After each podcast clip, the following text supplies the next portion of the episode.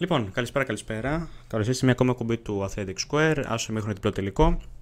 Κλασικά σας με τις Δευτέρες σας.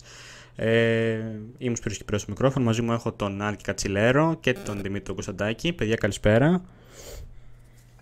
Καλησπέρα, καλησπέρα. Λοιπόν, ε, είμαστε εδώ απόψε για να κάνουμε μια συζήτηση εκτενή όσο μας παίρνουν όσο μπορούμε βάσει το χρονικό περιθωρίων ε, για το ε, derby, για τα δύο μάλλον derby τα οποία είχαμε το Σαββατοκύριακο, την Κυριακή ουσιαστικά.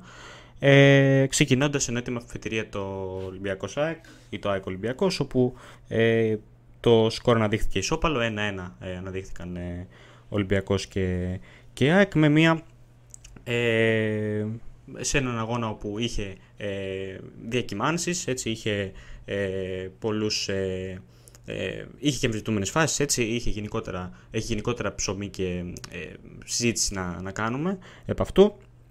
Ε, και θα ξεκινήσουμε ευθύς αμέσως με το derby το οποίο κέντρισε το περισσότερο ενδιαφέρον. Ε, να πούμε ότι σκόρερ ήταν ο Πόνσε και ο Ελκαμπή, έτσι. Ε, η ΑΕΚ προηγήθηκε στον, ε, στον αγώνα ε, και ο Ολυμπιακός κατάφερε να ισοφαρίσει ε, λίγα λεπτά μετά στο πρώτο ημίχρονο. Ε, αλλά και ένα πρώτο σχόλιο. Ε, είδες, πώς είδες τον Ολυμπιακό, πιστεύεις ότι είναι σε μια καλή κατάσταση. Ε, κόντρα την ΑΕΚ. Ε, και η ΑΕΚ παρόλα αυτά ήταν και αυτή πολύ ενεργητική.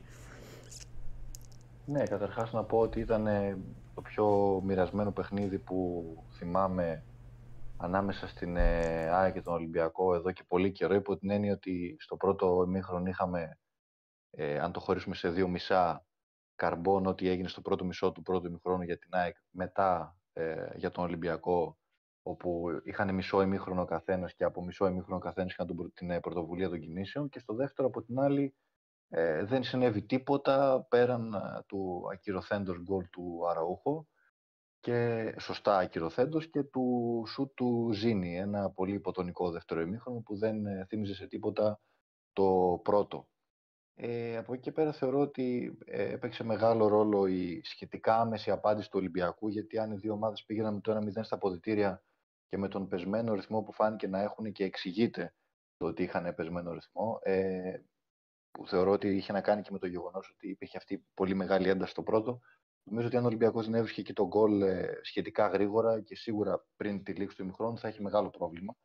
Ε, νομίζω επίσης ότι στο να πέσει λίγο ο ρυθμός βοήθησαν και οι αλλαγές του ε, Diego Μαρτίνεθ υπό την έννοια ότι οι δύο παίκτες που μπορούσαν να απειλήσουν περισσότερο ο Ποντένσε και ο Φορτούνης βγήκαν και βγήκαν σωστά γιατί και ο Ποντένσε δεν είναι στο 100% ε, της ετοιμότητας του και από την άλλη Φορτούνης ε, χωρίς να θέλω να προδικάσω καταστάσεις δεν είναι ο παίκτης ο οποίος 90 λεπτά θα μπορέσει να πιέσει και να πρεσάρει και παράλληλα να αποδώσει και τόσο άρτια στο δημιουργικό κομμάτι.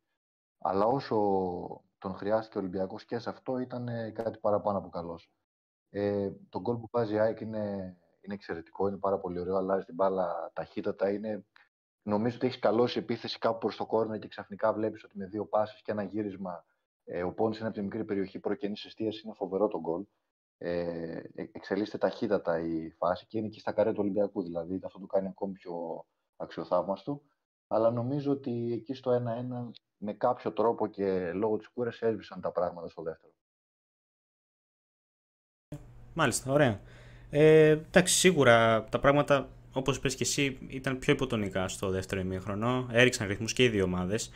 σω, εντάξει, αν μπορείς να κάνεις μια εκτίμηση να πεις ότι η Άκη το κυνήγησε λίγο παραπάνω στο τέλος, ε, αν κρίνουμε τον τρόπο με τον οποίο κινήθηκε και ο Αλμίδας στις αλλαγές του, ε, τοποθετώντας τον Πινέδα και τον Γαλανόπουλο στον άξονα. Ε, Παρ' όλα αυτά, εντάξει, ε, μιλάμε σίγουρα για ένα πρωτοεμίχρονο πολύ ισορροπημένο. Ε, και πριν πω, δώσω το λόγο και στον Δημήτρη, να πω ότι ε, είδαμε και τον Ολυμπιακό ε, σε καλή κατάσταση δεδομένου ε, της δεδομένης της δουλειάς και, του, ε, και, και τις προσπάθειες που κάνει να οργανώσει μια, ε, μια νέα ομάδα, έτσι, ο Ματίνεθ και ο Ολυμπιακός συνολικά. Δημήτρη, ένα πρώτο σχόλιο.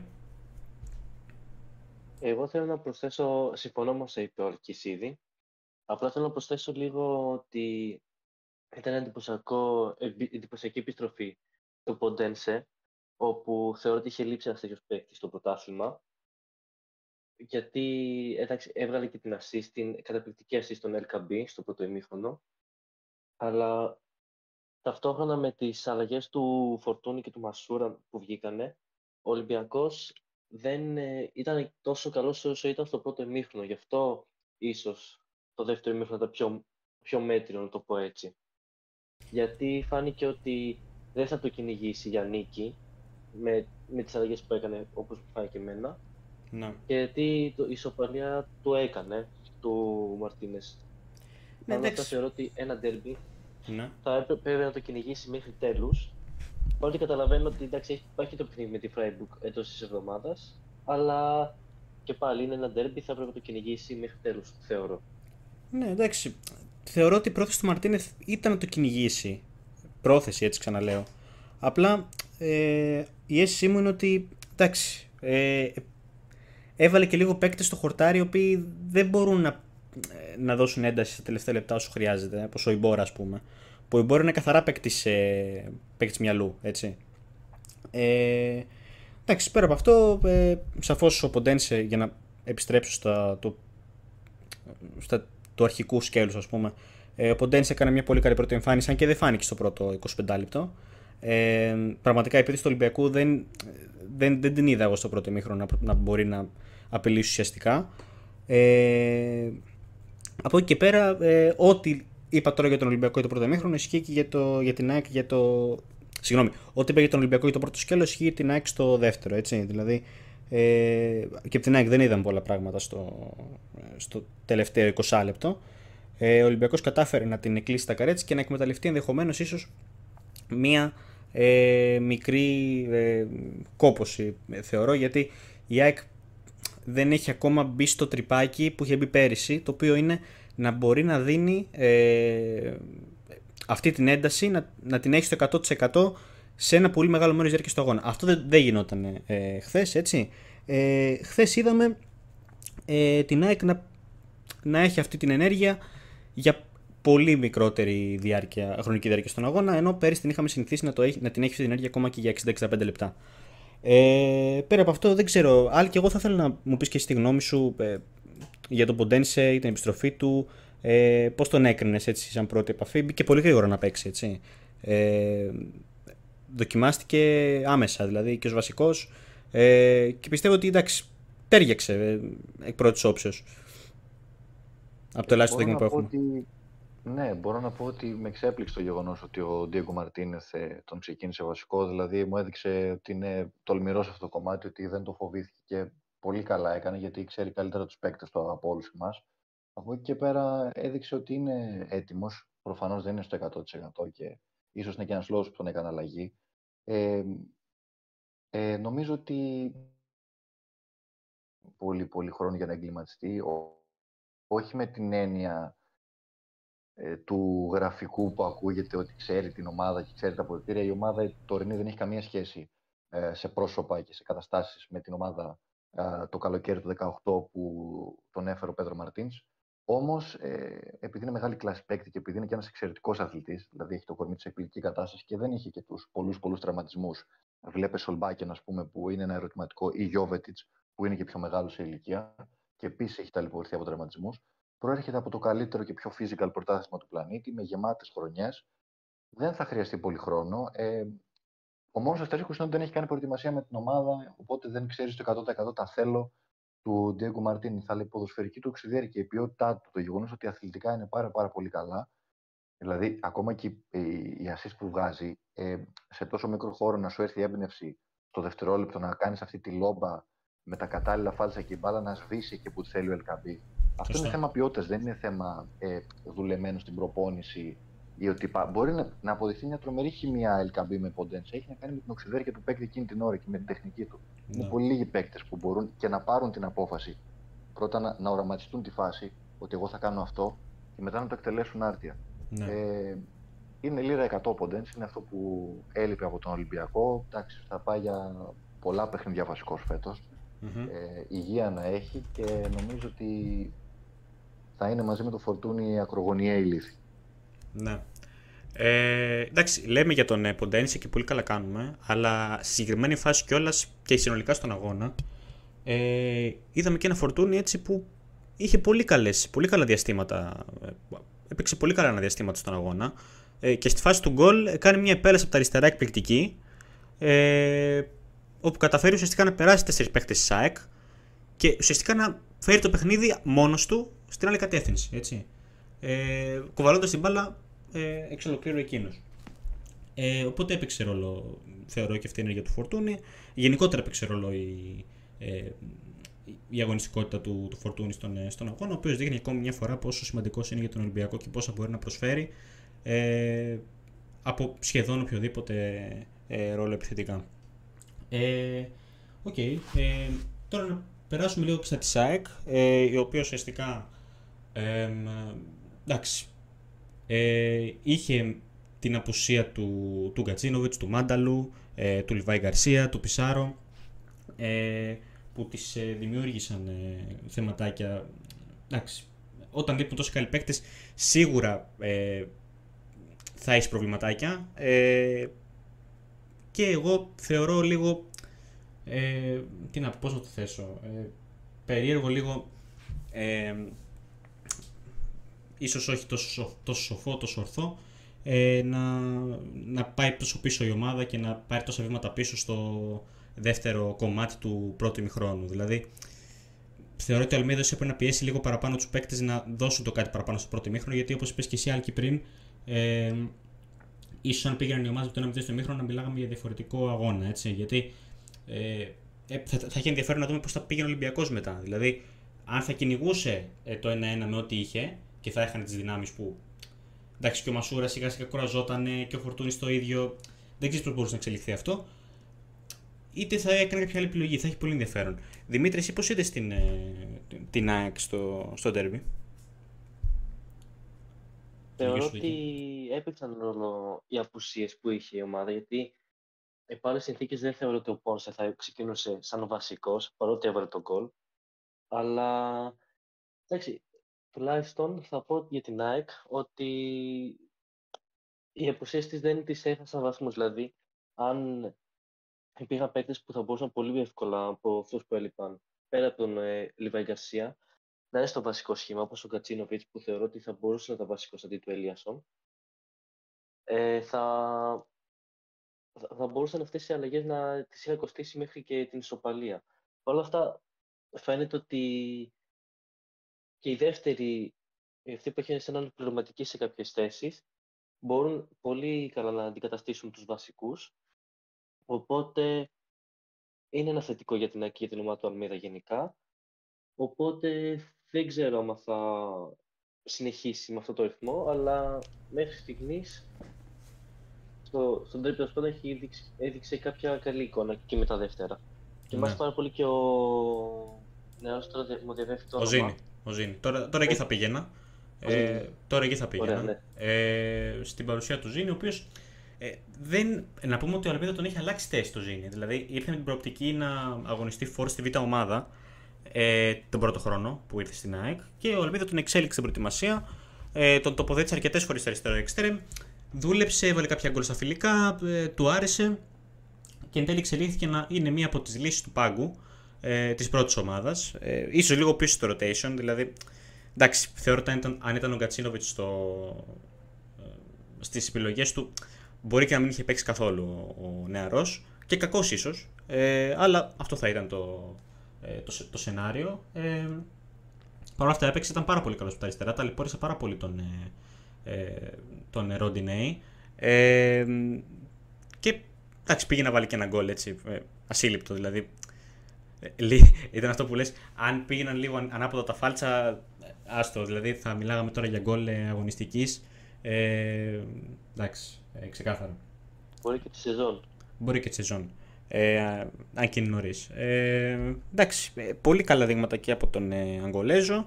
Ε, από την άλλη, να πω και εγώ για την ΑΕΚ ότι είδαμε και έναν Πόνσε σιγά σιγά. Δεν θα μιλήσω για τον γκολ, εντάξει.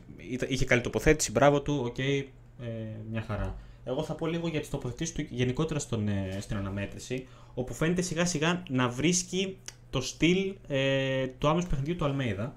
Ε, και αυτό είναι κάτι που επίσης αξίζει να αναφέρουμε. Ε, οπότε, μιας και ο Πόνσε θα είναι η, βασικότερη, η βασική λύση και στον αγώνα με την Brighton, ε, στον οποίο θα αναφερθούμε σε λίγο, πρέπει να ε, τονίσουμε και αυτό. Ε, εντάξει, από εκεί και πέρα, ε, τώρα να, να, πούμε και για, τον, ε, για τα χάφη που ο Γιόνσον ήταν πάρα πολύ καλός. Η Μάνσκι ήταν σε κακή μέρα.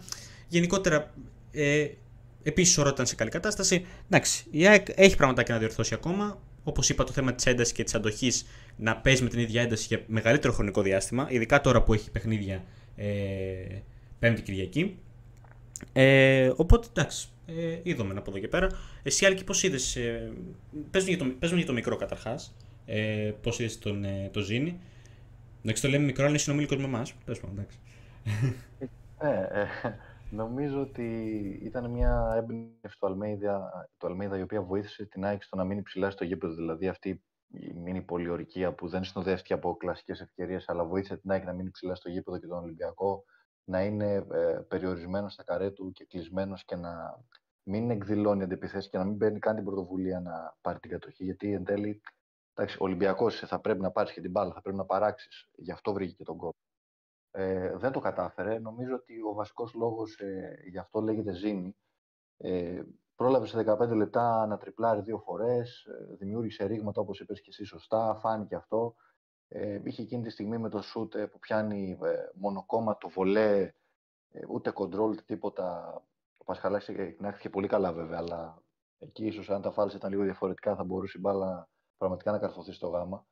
Ε, έδωσε φρεσκάδα, έδωσε ε, ταχύτητα, έδωσε ρήγματα, απασχόλησε και το Ροντινέι που όπως είπες δεν είναι μόνο ότι ε, σου δημιουργεί ε, προβλήματα και πρέπει να τον κυνηγάς και να μην πατήσει περιοχή. Ο Ροντινέι είναι ένα επιθετικογενές μπακ που προωθείται. Όταν πρέπει να κρατιέται απασχολημένος ε, για να επιτηρεί εντός εισαγωγικών τον Ζήνη, είναι και αυτός ένας από τους παίκτες οι οποίοι μένουν, ναι, και παράγοντες που οδήγησαν στο να μείνει πίσω ο Ολυμπιακός. Γιατί όταν ο Ρόντιν είναι απασχολημένος, έχει βγει ο Ποντένς, έχει βγει ο Φορτούνης, είναι δύσκολο μετά ε, με τον ε, Μασούρα ή ξέρω εγώ, με τον Ιμπόρα. Και ο Μασούρας βγήκε. Ε, ναι, και ο Μασούρας που επίσης δεν είναι και παίκτης που θα κουβαλήσει την μπάλα. Ναι. Ε, ή με τον Ιμπόρα πούμε, που είναι στατικός και δεν ε, προωθείται στο γήπεδο. Ε, είναι στο να κρατήσει τη θέση του κυρίως. Ήταν, δηλαδή, σιγά σιγά καταλαβαίνουμε γιατί και ο Ολυμπιακός ε, ήταν πολύ περιορισμένος στο δεύτερο ημίχρονο και προϊόντος του χρόνου και με το Ζήνη που μπήκε είχε πολλά θέματα να διαχειριστεί. Οπότε νομίζω ότι κάπου λίγο σαν να βολεύτηκε και ο Μαρτίνεθ με την ε, ισοπαλία που δεν νομίζω ότι είναι και κακό αποτέλεσμα για τον Ολυμπιακό τουλάχιστον. Ναι, εντάξει, αυτή η φάση ε, εντάξει, δεν του, δεν του στεναχωρεί ιδιαίτερα. Ε, στη φάση που είναι τώρα. Ε, εντάξει, θεωρώ, θα μου πεις και εσύ αν συμφωνείς, θα μου πει και ο Δημήτρης. Ε, χρειάζεται ένας Αλεξανδρόπουλος να μπει μετά το 70, πιστεύω βάσει τρεξιμάτων. Έτσι. Ε, δεν ήταν στην αποστολή να πούμε. Ε, αλλά θα, θα το άκουγα, ρε παιδί μου. Θα, θα μου άρεσε. Δηλαδή, ε, εντάξει. Δεν, έβαλε τον Ιμπόρα λίγο αναγκαστικά ο Μαρτίνεθ. Πιστεύω αν είχε τον Αλεξανδρόπουλο, θα έβαλε τον Αλεξανδρόπουλο. Ειδικά με τον Πινέδα στον άξονα δηλαδή. Θέλεις ένα τρεχαντήρι πάλι να τον, να τον επιτηρεί. Ε, εντάξει, OK. Okay. Ε, αυτά για τον, ε, για τον αγώνα, ε, για τον derby. Ε, εντάξει, α, βασικά πείτε μου και στη γνώμη σας για τον, ε, για τον Αλεξανδρόπουλο για να το κλείσουμε αυτό το κομμάτι. Ε, Άλκη, πες μου εσύ πρώτα και θα πάω στο Δημήτρη μετά. Ναι, συμφωνώ απόλυτα. Είναι πασιφανές ότι θα χρειαζόταν ένα αντίστοιχο χάφ για να μπορέσει να ματσάρει το ρυθμό και τα τρεξίματα, κάτι που, που δεν μπορεί να κάνει ο Ιμπόρα ε, είτε σε man to man, ας πούμε, που είναι μια πιο παλιακή προσέγγιση, είτε σε κάποιον ο οποίος θα κλείσει τους χώρους, αλλά από την άλλη θα μπορούσε και την μπάλα να κρατήσει ε, και να φύγει και στο χώρο ε, και να απειλήσει ενδεχομένως με κάποιο σουτ ε, κοντά την περιοχή, γιατί έχει καλό πόδι γενικότερα. Ε, έλειψε ο Αλεξανδρόπουλος, θα χρειαζόταν. Ε, και αν τον είχε ο Ολυμπιακός επίσης, πιστεύω ότι ίσως θα ήταν λίγο διαφορετική προσέγγιση του σε ένα διάστημα τουλάχιστον του δευτέρου μηχρόνου. Εντάξει. Ε, OK. Okay. Ε, οπότε κλείνουμε κάπου εδώ το θέμα derby. Εντάξει, ήθελα να συζητήσουμε λίγο παραπάνω, αλλά ε, περιοριζόμαστε λίγο στις ώρες εκπομπής. Λοιπόν, ε, προχωράμε να πούμε λίγο, λίγα λογάκια για το, ε, για το ΠΑΟΚ Άρης, ε, όπου ο ΠΑΟΚ ε, έφτασε κοντά αλλά δεν κατάφερε να πάρει το, ε, τον, ε, το, το, τρίποντο από τον, ε, στην Τούμπα, από τον Άρη. Ε, κατάφερε να σκάρει με τον Δεσπότοφ αλλά τον κόλλα ακυρώθηκε ε, λόγω offside, σωστά. Ε, και από εκεί και πέρα ε, ήταν ένας αγώνας ο οποίος ήταν λίγο πιο ισορροπημένος από ό,τι τον περίμενα, για να είμαι και 100% ειλικρινής. Ε, περίμενα ο Πάοκ πραγματικά να, να δείξει πράγματα, δηλαδή τον πίστεψα σε αυτό το match. Ε, εντάξει, δεν έκανε όσα, όσα περιμέναμε, ε, αλλά σίγουρα ε, εντάξει, έκανε και αυτός διαχείριση δυνάμεων όψη του αγώνα με την ε, Ελσίνκη. Άλκη, ε, μια εικόνα και εσύ, μια γνώμη. Ναι, θεωρώ ότι ήταν ένα από τα παιχνίδια που λέμε ότι δάφνες ποιότητας δεν διεκδικούν σε καμία των περιπτώσεων. Είναι ένα τα... Δεν θέλω να πω χειρότερα, αλλά από τα πιο ανιαρά ντέρμπι της Θεσσαλονίκης που έχω δει και τα οποία πάντα παρακολουθώ με ενδιαφέρον, γιατί είναι ε, πραγματικά σπουδαία μάτς. Έχουμε δει ε, νίκες στα τελευταία λεπτά, έχουμε δει ανατροπές, έχουμε δει αρκετά διπλά και στις δύο περιπτώσεις. Ε, και πάντα το διακύβευμα είναι μεγάλο.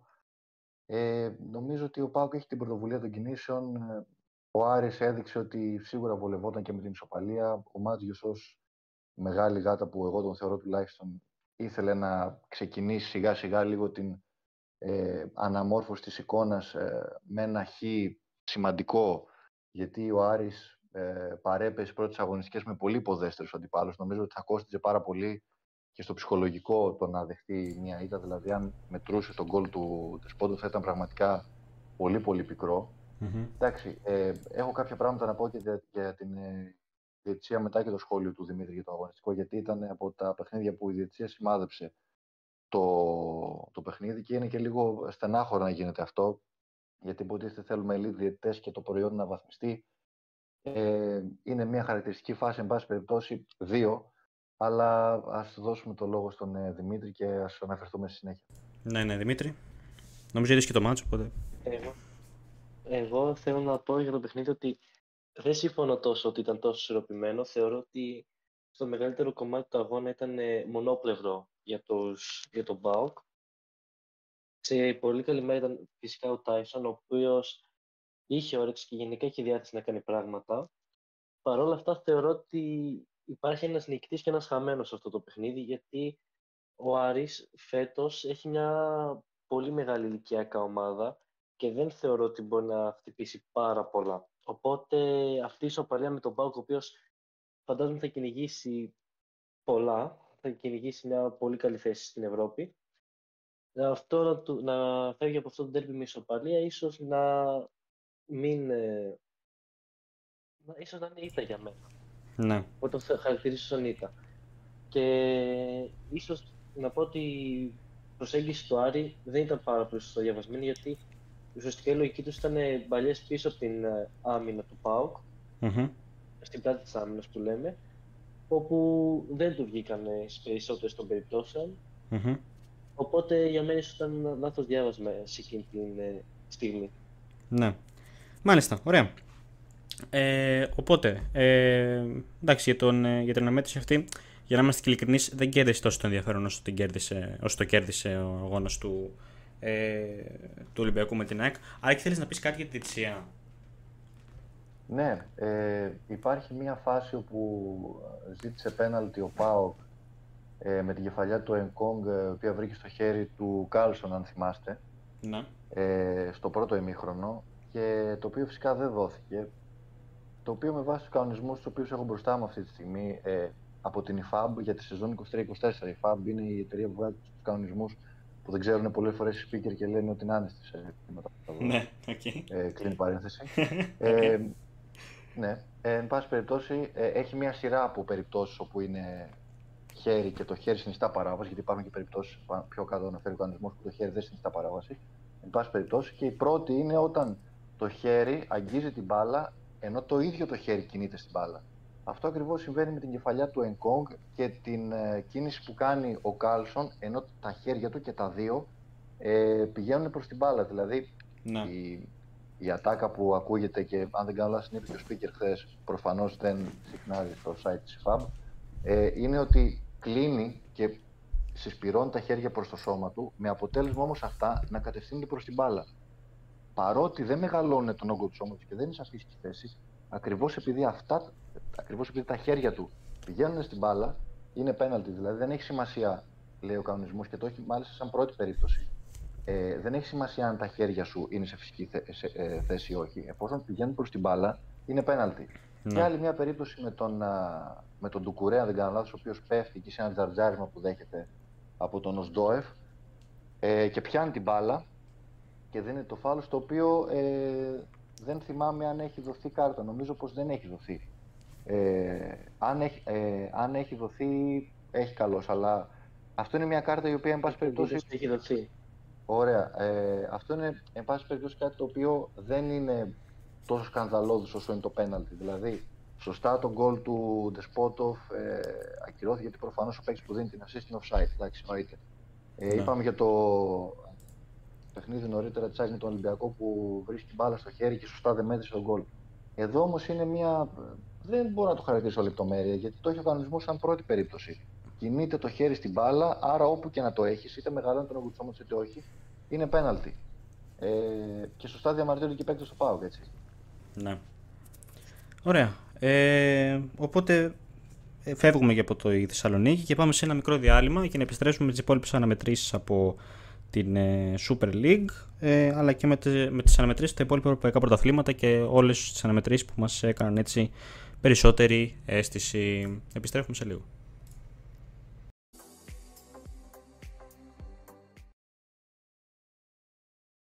Λοιπόν και πάλι εδώ, ε, για να πούμε λίγα λόγια για τα αποτελέσματα ε, από, τις, ε, από τις αναμετρήσεις ε, της ε, Super League.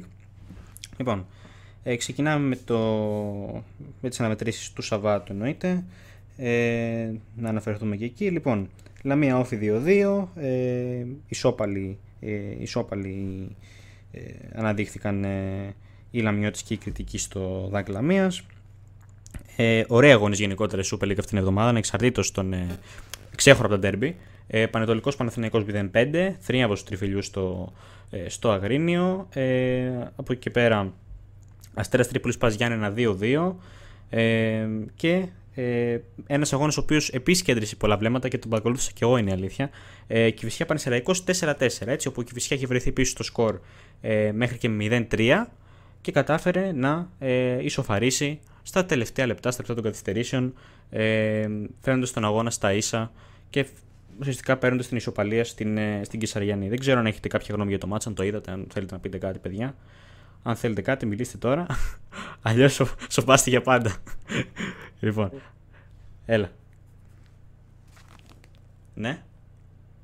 Όχι. Εγώ θα σοπάσω για πάντα. Ωραία, σώπασε για πάντα. Ωραία. Ε, τώρα από εκεί και πέρα να, πούμε, ε, να πάμε στην Premier League ε, που ήταν επίσης ε, αρκετά συναρπαστική για αυτήν την εβδομάδα. Ε, ξεκινάμε. Συγγνώμη, το... θα σε διακόψω, αλλά σήμερα είχαμε και το τρόμο του Βόλου 1-1. Ναι, έχεις δίκιο. Το παρέλειψα. OK. Okay. Ολοκληρώθηκε πριν λίγο, σωστά. Ωραία, λοιπόν. Ε, πάμε στην Premier League, όπου ε, η αυλαία ουσιαστικά. Ο Ευλέ δεν έπεσε. Ουσιαστικά ξεκίνησε ε, με το Wolves Liverpool, ε, όπου κατάφερε η, ε, η ομάδα του Merseyside να επικρατήσει με ένα 3 ανατρέποντα το, ε, το κατά της ε, σκορ ε, με ένα 0. Ε, την ισοφάριση ουσιαστικά, μάλλον άνοιξε το σκορ ο, ε, ο Χουάν ε, στο 7, ε, ισοφάρισε ο Χάκπος στο 55, ε, ο Ρόμπερτσον έκανε το 1-2 στο 85 και στο ε, 90 1 ο Έλιο του μια προσπάθεια εκτός περιοχής κατάφερε να κάνει το 1-3, βέβαια μέτρησε σε αυτό γκολ ε, του Μπουένο, ε, καθώς βρήκε πάνω σε αμυντικό της, ε, της Wolves. Ε, μια Liverpool η οποία, για να κάνουμε και ένα μικρό σχόλιο εδώ, ήταν πολύ κακή ε, στο πρώτο ημίχρονο, έτσι. Καμία σχέση με όσα θέλουμε να βλέπουμε από τη Liverpool φέτος και όσα περιμένουμε κιόλας. Ε, και σίγουρα ε, έκανε ένα πολύ σπουδαίο comeback στο δεύτερο μέρος, μπήκε με περισσότερη ένταση. Ε, ενώ φάνηκαν και για ακόμη μια φορά κάποια αμυντικά προβλήματα. Ε, Τις απουσίες μάλιστα του ε, Virgil van Dijk. Ε, δεν ξέρω, Άλκης, είδες το match. Ε, το match δεν το, δεν το παρακολούθησα. okay. Μόνο από κάποια metrics τα οποία έχω δει, δηλαδή έχω μπροστά μου τώρα τα X goals ας πούμε, που βλέπω ότι είναι 0,63-2,52 mm-hmm. και λαμβάνοντας υπόψη αυτό που λες ε, για το γεγονός ότι ε, ήταν κακή η Liverpool στο πρώτο μήχρονο, δηλαδή δεν μπορώ να φανταστώ τι οριμαγδός έγινε στο 2 X goals. Πραγματικά, ναι. Ε, ναι και φαντάζομαι ότι θα έπαιξαν ρόλο που ρισκαρε από ό,τι βλέπω με τις ε, κινήσεις που έχει κάνει. Ε, αλλά σε κάθε περίπτωση νομίζω ότι αν μια ομάδα ενδεχομένως να μην είναι μόνο μία, να είναι δύο μαζί με την Arsenal, να είναι μία η ομάδα που έχει όλα τα φόντα να κοντράρει την City, εγώ θα βάζα τη Liverpool και θα την έβαζα και πάνω από την Arsenal. Ε, τέταρτη θα βάζα την Tottenham, αλλά εν πάση περιπτώσει νομίζω ότι η Liverpool έχει όλα όσα απαιτούνται. Νομίζω και την ε, τεχνογνωσία για το να κάνει πρωταθλητισμό και το roster και το γεγονός ότι δεν έχει και κάποιο πρέπει. Ίσως λόγω της περσινής χρονιάς, λόγω του ναι, που μπορεί να υπάρχει μια κίνηση. Mm-hmm. από την Arsenal περιμένουν να συνεχίσει το ίδιο επίπεδο. Δεν είναι κάτι αντίστοιχο με την περσινή Liverpool που όλοι όπω η λέει έκανε πορεία πρωταθλητισμού και πήγε τελικό. Και ξαφνικά πέρυσι ήταν η χειρή πτώση τη, κάτι τέτοιο. Ναι, κατάλαβα. Εντάξει, και εγώ για να είμαι ειλικρινής, δεν την έβαζα στο δεύτερο σκαλοπάτι στην αρχή της σεζόν. Ε, αλλά την, ε, μπορώ να πω ότι με, με, τη μέχρι τώρα επίδοση που, που παρατηρώ, ε, όντως ε, πιστεύω ότι είναι, μόνο η, είναι, είναι η μοναδική ομάδα που μπορεί να φέρει κάποια αντίσταση στη City, η οποία βέβαια είναι σχεδόν ασταμάτητη. Ε, και φέτος δηλαδή βλέπουμε φέτος τρομερά πράγματα. Θα μιλήσουμε και σε λίγο για τη City, θα πούμε δύο κουβέντες. Ε, λοιπόν, ε, συνεχίζω. Η Aston Villa καταφέρει να επικρατήσει με ε, 3-1 επί της, ε, επί της Πάλας, έτσι. Ε, μια Aston Villa που περιμένουμε ακόμη περισσότερα πράγματα από εκείνη. Έχει ξεκινήσει κάπως καλά. Θέλουμε λίγο και άλλα πραγματάκια δεδομένου των μεταγραφών που έκανε. Ε, λοιπόν, ε, συνεχίζουμε με το Fulham Luton όπου η Fulham πήρε την νίκη επικρατός με 1-0 με γκολ του, ε, του Vinicius. Η Luton για ακόμη μια φορά δεν καταφέρει να, ε, να πάρει κάτι ε, από, από αγώνα. Η Manchester United τήθηκε από την Brighton με 1-3. Ναι, παρακαλώ. Η Luton δύσκολα θα μείνει στην κατηγορία έτσι όπως βλέπω γιατί είναι ε, και απελπιστική στο κομμάτι της επίθεσης και στην άμυνα με τον έναν ή τον άλλο τρόπο θα το φάει. Δηλαδή φαίνεται ότι είναι παντελώς Μου θυμίζει λίγο την ε, περσινή Νόριτς στο κομμάτι της ε, ανετοιμότητας.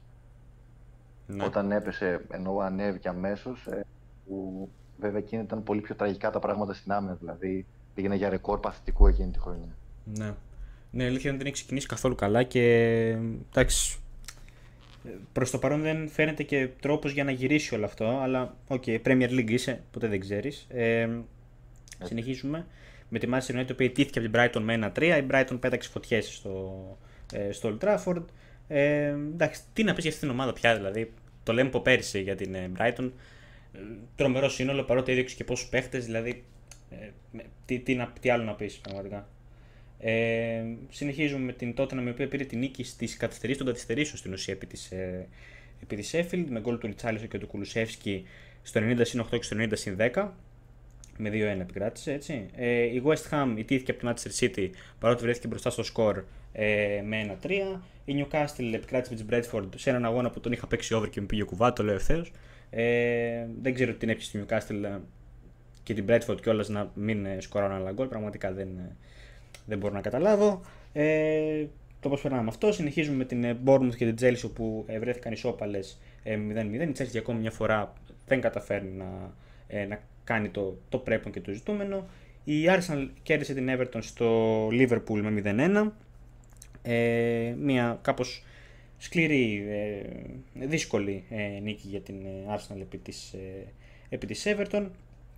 Ε, ενώ νομίζω δεν ξεχνάω κάτι άλλο. Ε, α, έχουμε και σήμερα τον Nottingham Burnley, έτσι, στις 10 παρατέταρτο. Ωραία.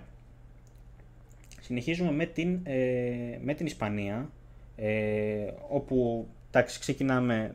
Θα αναφέρω μόνο τα ε, τάξεις αναφοράς αποτελέσματα. Ε, και ένα εξ αυτών είναι σίγουρα το Barcelona Real Betis, όπου η Barcelona κατάφερε να επικρατήσει, να θυνευεύσει μάλλον επί της ε, Betis με 5-0.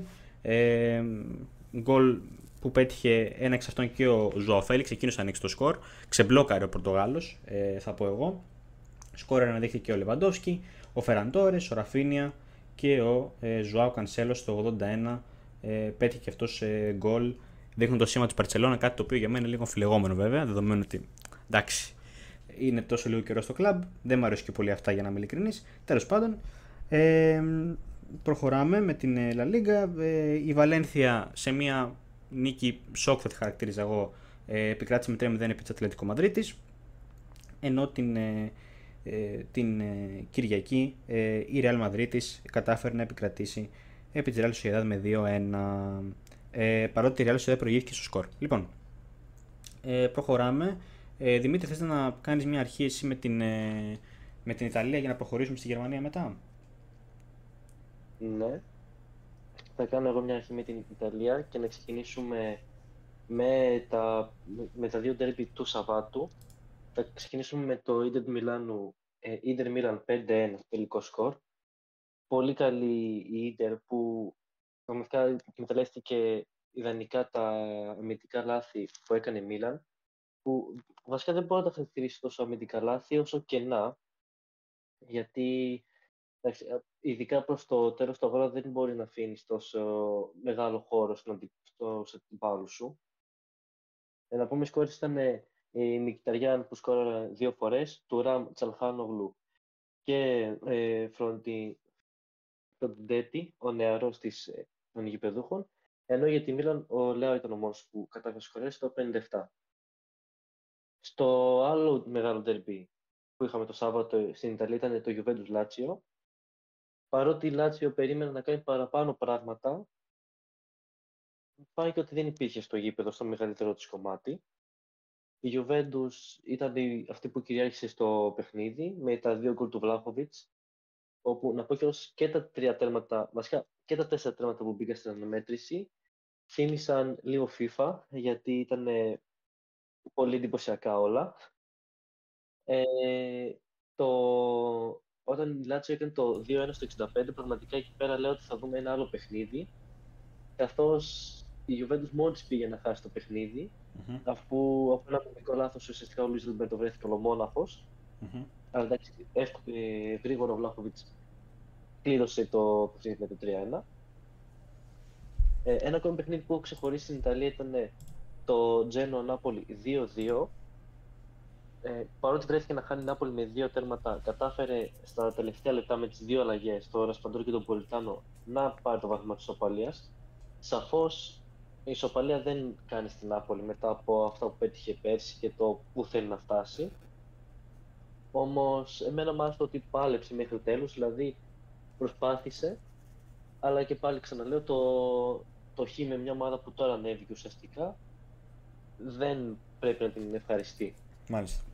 Και τέλος ένα παιχνίδι που έχω ξεχωρίσει από τη Σεριά είναι το Ρώμα Έμπολη 7-0. Mm-hmm η Ρώμα που έδειξε ότι φέτος μπορεί να πάει για πολλά πράγματα. Είναι σαφώς νίκη ψυχολογίας, καθώς δεν είναι ότι απλά νίκησε την Έπολη, είναι ότι τη διέλυσε, να το πω έτσι. Ναι. Και ήταν σε πάρα πολύ καλή φόρμα, περισσότεροι από τους ποδοσφαιριστές. Μια νίκη που χρειαζόταν η Μίλαν, έτσι, το λέμε και αυτό. Ναι.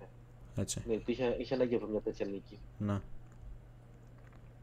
τις υπόλοιπες αναμετρήσει. Ναι. Την ε, Κυριακή είχαμε Κάλιαρη Ουτινέζε 0-0, Φροζινόνε Σασόλο 4-2, Μόντσα Λέτσε 1-1, Φιωρεντίνα Αταλάντα 3-2, με την Φιωρεντίνα να νικάει 2-0. Η Αταλάντα την ισοφαρίζει και προς τα τελευταία λεπτά η Φιωρεντίνα να παίρνει το βαθμό της νικη mm-hmm. Και πριν λίγη ώρα, Σαλενιτάνα Τωρίνο 0-3 ολοκληρώθηκε και σε λιγότερο από 5 λεπτά ξεκινάει το Ελλάς Βερόνα Μπολόνια. Μάλιστα, το μεταξύ είπα Μίλαν, εννοούσα Ρώμα. Ε, ωραία. Ε, προχωράμε στην Bundesliga που εντάξει, την παράσταση νομίζω έκλεψε το αγώνα της Παρασκευής, έτσι, νωρίς νωρίς. Ε, ναι. Εντάξει. Ένα ψηλοσίγουρο over εδώ που τα λέμε, δηλαδή το λέγαμε ότι okay, αυτές οι ομάδες μάλλον στο over θα το πάνε και όντως αυτό έγινε. Ε, η Leverkusen η οποία ισοφάρισε στο τέλος, έτσι, Δημήτρη; Ήταν ένα πολύ ενδιαφέρον παιχνίδι, μια πολύ ενδιαφέρουσα αναμέτρηση. Θα πω ότι η Leverkusen επίσης έφυσε πολλά κενά στην άμυνά της από την αρχή του αγώνα, γιατί δεν γίνεται στο 7 να αφήνεις τον Κέιν όλο μόναχο στη μικρή περιοχή. Παρ' όλα αυτά έδειξε χαρακτήρα και έχει δείξει ο Τσάμπι Αλόνσο ότι θέλει η ομάδα του να χτυπήσει μέχρι τέλους. Δηλαδή δεν θέλει να πατήσει κανένα παιχνίδι, με όποιο και να παίζει.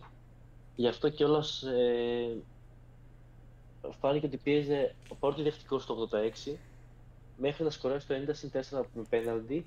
Γενικά πίεζε και είχε άλλες 3-4 κλασικές ευκαιρίες που εντάξει, επειδή είναι Bayern δεν μπήκαν, αλλά άλλο αυτό. ναι. Παρ' όλα αυτά θεωρώ ότι η Bayern ήταν καλύτερη του γηπέδου. Όμως εντάξει, η Leverkusen πάλεψε και τα κατάφερε. Με... Ειδικά το πρώτο γκολ του Γκριμάλτου στο 24 το απευθεία φάουλ ήταν ένα εκπληκτικό γκολ. Και ίσως τον γκολ του Σαββατοκύριακου για μένα στην Γερμανία. Μάλιστα. Και ένα δεύτερο παιχνίδι εγώ προσωπικά ξεχώρισα στην ε, Bundesliga ήταν το Freiburg Dortmund 2-4. Μμμ. Η Dortmund μ, για άλλη μια φορά μας έχει συνηθίσει στα πολλά αμυντικά λάθη, όπου τα είδαμε και σε αυτό το παιχνίδι. Δυσκολεύονταν πάρα πολύ στα στημένα για άλλη μια φορά και στις έντρες. Δηλαδή εκεί πέρα δεν ξέρω, δυσκολεύονταν πάρα πολύ να αντιδράσει. Όμως ουσιαστικά έκανε ανατροπή στην ανατροπή, καθώς βρέθηκε να νικάει 0-1, μετά έγινε 2-1 και μετά 2-4. Μμμ. Κατάφερε κάπως να πάρει τη νίκη που όταν είσαι η Dortmund χρειάζεται μια τέτοια νίκη, ειδικά όταν στην προηγούμενη αγωνιστική έχεις φέρει ισοπαλία, ισοπαλία με την ε, Heidenheim που ουσιαστικά φέτος ανέβηκε. Ναι. Μάλιστα. Ωραία. Ε, να πούμε για την Bundesliga επίσης ότι και, το, ε, και η βαθμολογία είναι αρκετά. Ε, παρότι εντάξει είμαστε νωρίς, έτσι, δηλαδή δεν μπορούμε να κάνουμε ουσιαστική κουβέντα επί βαθμολογίας ακόμα, αλλά μπορούμε να πούμε δύο λόγια ε, και να αναφέρουμε ότι η Leverkusen ε, αυτή τη στιγμή είναι πρώτη με την Bayern, ισοβαθμούν. Ε, υπάρχει σαφώς και μία, ε, και μία λειψία, έτσι, ε, η οποία ε, συνεχίζει να ε, ε, συνεχίζει να, να κοντράρει τις, ε, τις ε, μεγάλες ομάδες. Ε, ωραία. Οπότε, ε, να αναφέρουμε επίσης ότι ε, για τη Γαλλία, επί- είχαμε επίσης αγώνα την Παρασκευή, ε, ότι η Παρή ε, ιτήθηκε από την ε, Νις με 2-3. Ε, πέτυχε δύο γκολ η Παρή με τον Εμπαπέ, αλλά ε, δεν ήταν αρκετά για να καταφέρει να φέρει τον αγώνα εκεί που τον, ε, που τον ήθελε. Ε, να πούμε για τη, βαθμο- για τη βαθμολογία στη Γαλλία ότι η Μονακό είναι η ομάδα που οδηγεί τον, ε, τον, ε, τον αγώνα με 11 βαθμούς, ακολουθεί η Μπρέστη με 10, ε, Νις Μαρσέγ με 9 και η Παρή με 8 που ισοβαθμούν και με τη Λίλ και με τη Μέτς. Ωραία. Ε, πάμε σε ένα ε, μικρό διαλυματάκι και επιστρέφουμε με Ευρώπη, με τους ευρωπαϊκούς αγώνες τόσο των ελληνικών ομάδων αλλά και τους αγώνες από το Champions League και το Europa League που μας κάνουν, ε, που θα μας κεντρήσουν, που αναμένεται να μας κεντρήσουν το ενδιαφέρον. Επιστρέφουμε σε...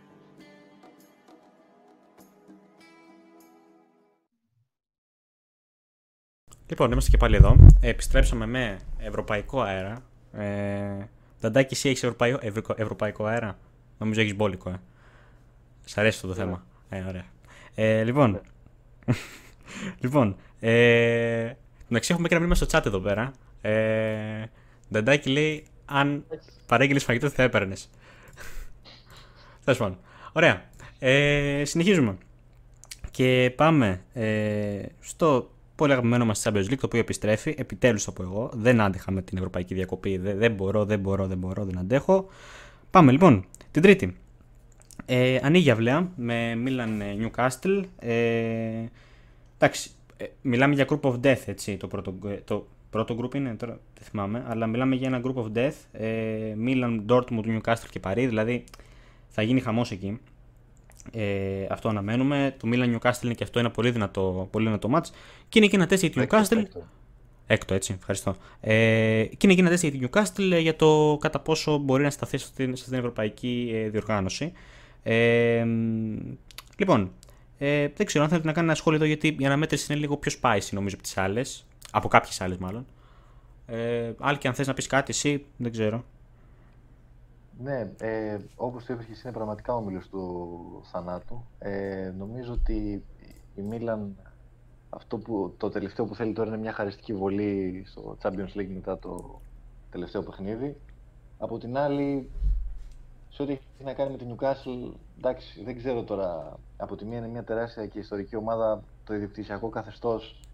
Πολύ κόσμο μπορεί να τον αποτρέπει, εν πάση περιπτώσει, από το να τους υποστηρίξει και αν θέλει να πάνε καλά, ας μην επισέλθουμε στα λεπτομέρειες. Okay. Αλλά νομίζω ότι μπορεί εύκολα να την κάνει τη ζημιά στο Σαντσίλ. Ναι. Μάλιστα. Πολύ Ε, εύκολα. Ε, δεν ξέρω. Εγώ, εγώ θέλω να πω και κάτι πάνω στο Δημήτρη, παιχνίδι. που έχει αναλάβει και τον αγώνα, για πες μας. Εγώ έχω μια απορία στο παιχνίδι. Θέλω εδώ πώς θα υποδεχτούν ε, οι φίλαθλοι της Μίλαν το Τονάλι. Γιατί να θυμίσουμε πλέον ο Τονάλι Σωστά. φοράει τη Newcastle. Σωστά. Και έχω λίγο απορία πώς θα τον υποδεχτούν. Πολύ σωστά. Ε, ωραία. Προχωράμε την ίδια ώρα έχουμε και το Young Boys Λιψία.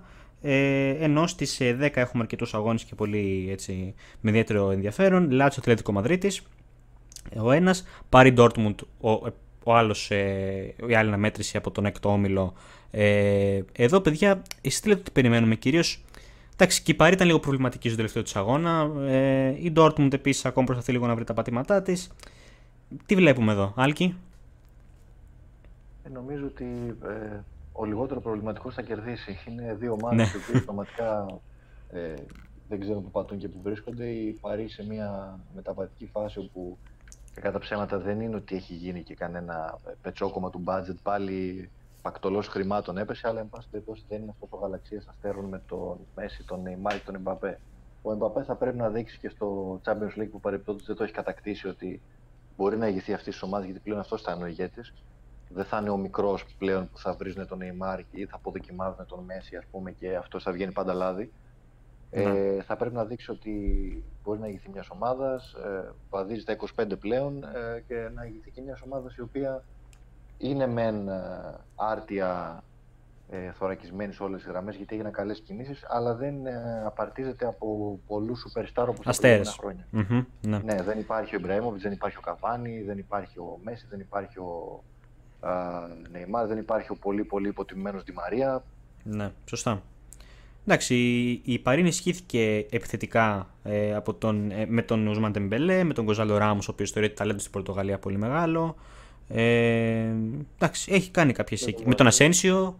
Ε, ναι, ok. Okay. Δημήτρη; Εγώ επίσης θέλω να πω ότι δεν θα μου κάνει εντύπωση να έρθει και ισοπαλία. Mm-hmm. Γιατί η Παρί δεν με πείθει τόσο χωρίς τον Βεράτι στο κέντρο πλέον. Γιατί πρέπει να το θυμόμαστε αυτό πλέον δεν υπάρχει Βεράτι στην Παρί. Αλλά ταυτόχρονα η Dortmund δεν, ε, δεν είναι ακόμα στο βήμα παραπάνω γιατί εδώ βλέπουμε στην Γερμανία δυσκολεύεται με ομάδες που είναι. που ουσιαστικά θα πλέψουν για τον υποβιβασμό φέτος να δυσκολεύεται να, να σκοράρει, όχι απλά να πάρει ναι. όντως ισοπαλίε. Ναι. Οπότε δεν θα μου κάνει καθόλου εντύπωση να βγει ισοπαλία ή να νικήσει η Παρή. Όπω θα εκεί κλείνω, η ισοπαλία ή η νίκη της Παρή. Η Dortmund, άμα καταφέρει να πάρει το διπλό, θα μου κάνει μεγάλη έκπληξη. Το δίνει ευθέως ο Νταντάκη, έτσι. Άσοχη, ωραία, μου αρέσει. Ε... Έδωσε, έδωσε γνωστικό τώρα. το έδωσε, ναι. ωραία. Ε, λοιπόν, προχωράμε. Έχουμε και τον αγώνα της Μαδιστρίτη με, την, ε, με τον Ερυθρό Αστέρα.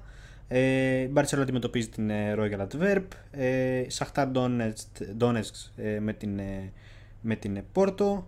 Αυτά για την μια Τρίτη. Χρονιά που, ναι. Μια χρονιά που επιτέλους έχει και μια φυσιολογική κλήρωση η Μπαρσελόνα. Γιατί ήταν που ήταν τα προηγούμενα χρόνια. Έχεις δίκιο, ναι. Σε, σε, τραγικό επίπεδο ερχόταν και αυτές οι κληρώσεις που λες ε, δεν έχω κατά πού να κάνω, ας πούμε, και ήταν χαριστική βολή. Ναι, έχεις δίκιο. Ε, την Τετάρτη ε, ανοίγει αυλαία με το Real Madrid της Union Βερολίνου, 8 παρατέρατο. Ε, Γαλατά Σαράι Κοπενχάγη. Ε, ναι, νομίζω θα είναι εκείνη την ώρα. Ενώ μετά στις 10 έχουμε το Bayern Manchester United. Πολύ ενδιαφέρουσα αναμέτρηση και αυτή. Ε, εντάξει, και οι δύο ομάδες, ειδικά η United έχει αδυναμίες, ε, έχει, έχει ζητηματάκια. Πολλές κιόλας. Ε, ναι. Ε, εντάξει. Είναι και μείον πόσα extreme United, δηλαδή προς Θεού. πόσο ακόμα. Ε, Τέλος πάντων. Και ναι. η United είναι και χωρίς back, γιατί για δύο μήνες τραυματίστηκε ο Βαν Μπισάκα. Οπότε δεν ξέρω πώς θα πάει αυτό. Ναι, λείπει ο Μπισάκα, λείπουν, λείπουν ένα σωρό τέλος πάντων. Λείπει και ο Άμραμπατ, ε, εντάξει, ο Μαλάσια. Τέλος πάντων, ε, ο Mason Mount. Ε, ε... ένα βασικό πρόβλημα νομίζω ότι είναι το γεγονός ότι έχει μια ομάδα United στον όμιλο η οποία μπορεί να πάει πολύ ψηλά στους πόντους, δηλαδή μπορεί να πάει και 15 πόντους η Bayern και είναι πολύ δύσκολο να πάρει την πρωτιά που σίγουρα θέλει. Δεν είναι απίθανο United να κάνει 4 στα 4 με Κοπενχάγη και Γαλατά και να πάει στους 12, αλλά το θέμα είναι ότι μετά στο Old Trafford, ε, ακόμα και η ισοπαλία να πάρεις και να πας στους 13, δεν θα σου φτάνει. Ναι. Αν έχεις κάσει στην Allianz Arena πούμε, και η Bayern να τελειώσει με ε, 16 πόντους. Ε, δηλαδή είναι ατυχία το γεγονός όχι ότι έχει την Bayern γενικότερα, αλλά το γεγονός ότι η Bayern αυτή καθ' αυτή μπορεί να πάει πολύ ψηλά σε πόντους. Δεν υπάρχει περιθώριο λάθο ενώ λίγη. Ναι, κατάλαβα. Ωραία. Ε... Εγώ θα πω μην υποτιμάτε και την Γαλατά Σαράι σε αυτό το σημείο. Ναι, έχει κάνει, έχει κάνει κινήσεις ε, τρομερές. Ναι. Ε, λοιπόν, συνεχ... άλλο προγνωστικό τώρα. Ναι, ε, δεν σταματάει. Ε, ωραία.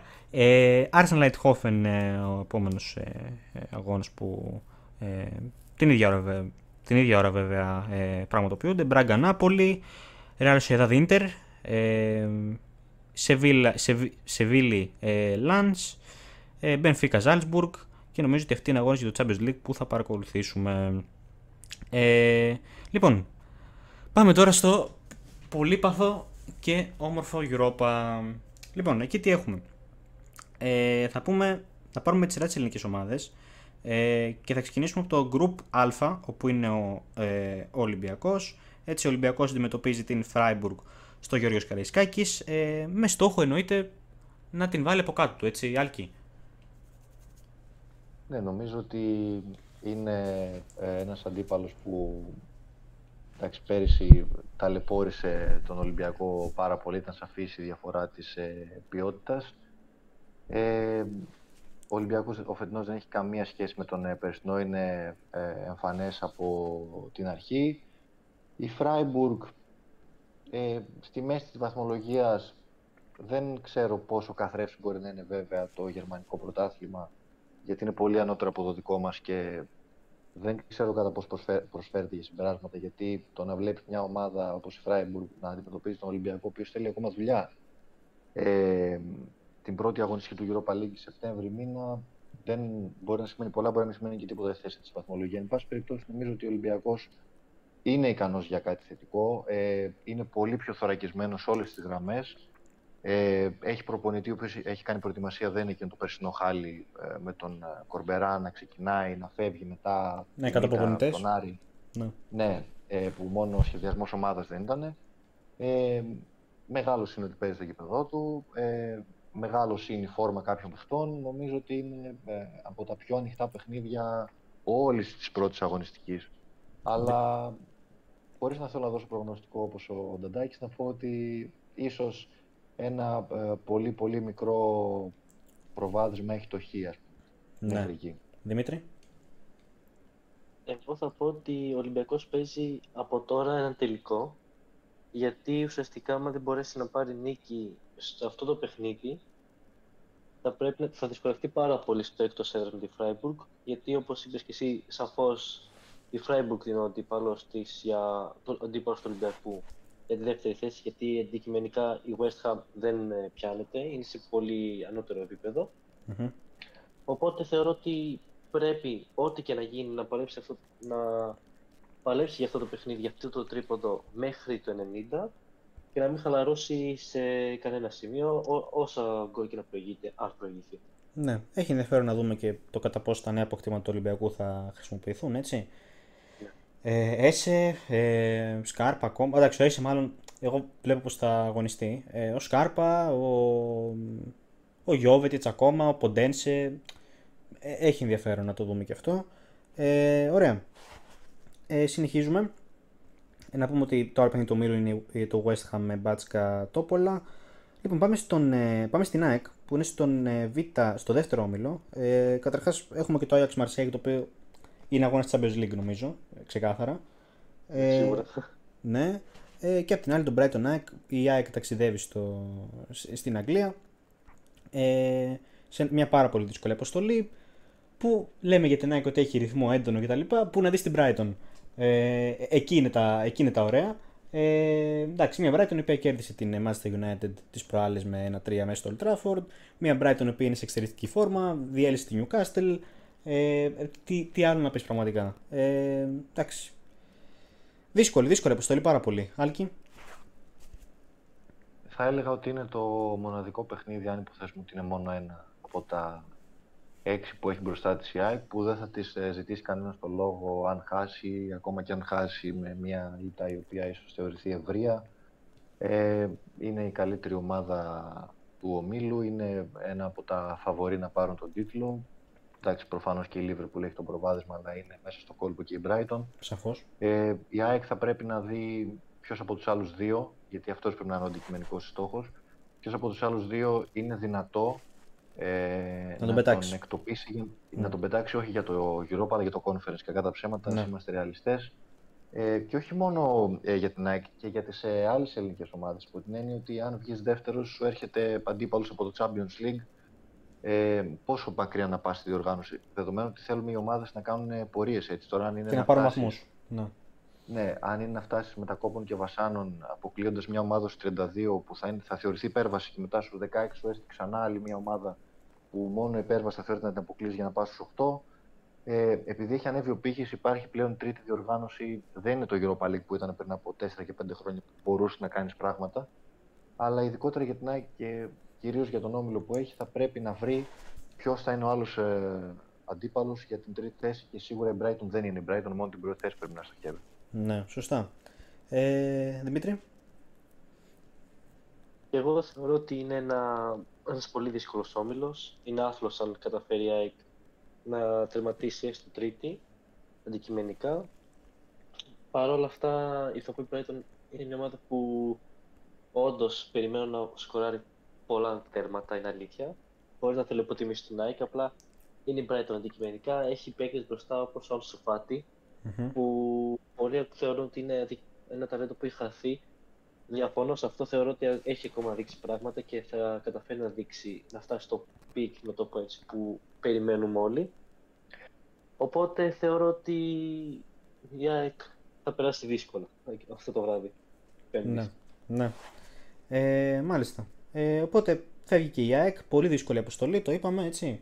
Ε, περιμένουμε να δούμε τι μπορεί να καταφέρει ε, ο Αλμέιδα, τι θα σκαρφιστεί, αν σκαρφιστεί κάτι για να ε, ίσως να πάρει κάποιο αποτέλεσμα αν τα καταφέρει. Ε, να δούμε και πώς θα κινηθεί και η Brighton, έτσι τη rotation θα κάνει. Έχει μεγάλο ενδιαφέρον και αυτό. Η ΑΕΚ τώρα δεν ξέρω αν θα κάνει rotation και τι τύπου θα είναι αυτό.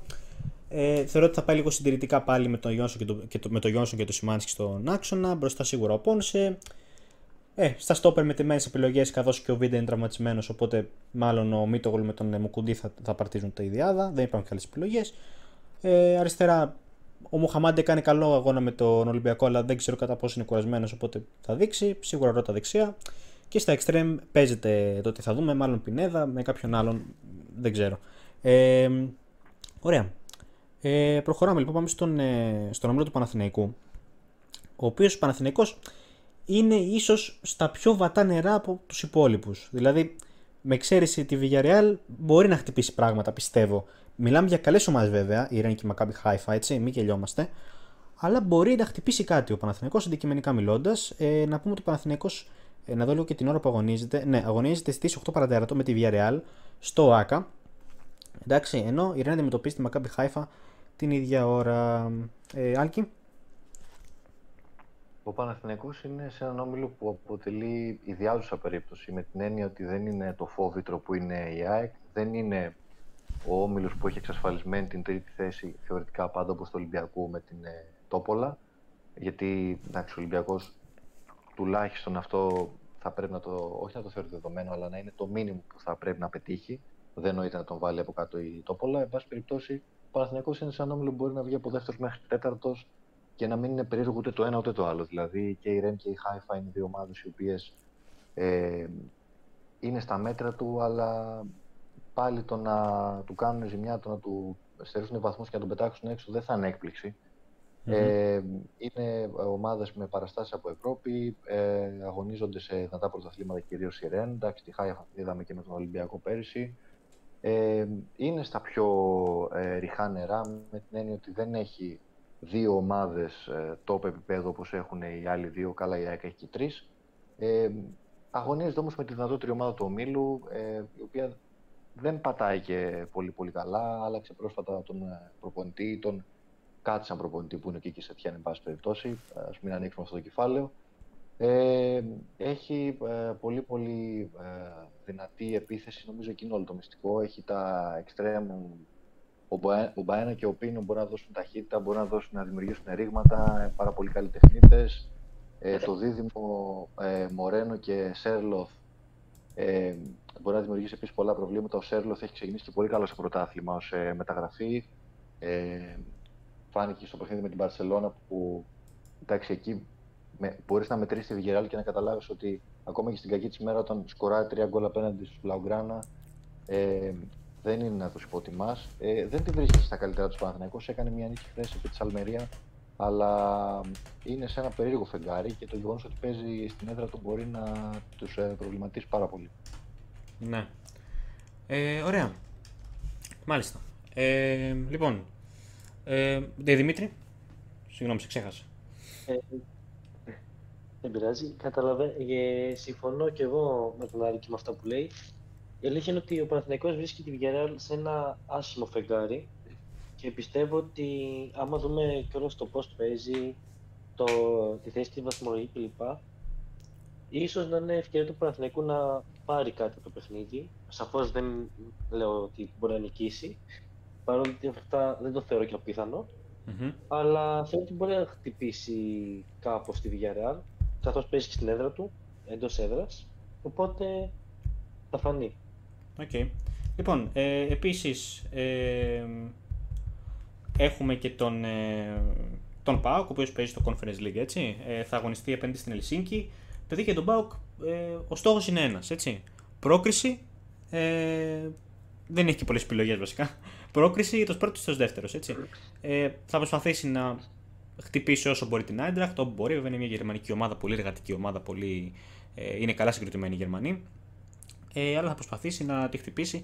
Σίγουρα όμως στόχος είναι ε, η πρόκριση τουλάχιστον ως ε, δεύτερος, όπου και εκεί θα αντιμετωπίσει δυσκολίες στην προκριθεί γιατί θα πέσει με ομάδα του Europa League. Έτσι. Ε, Άλκη; Ε, νομίζω ότι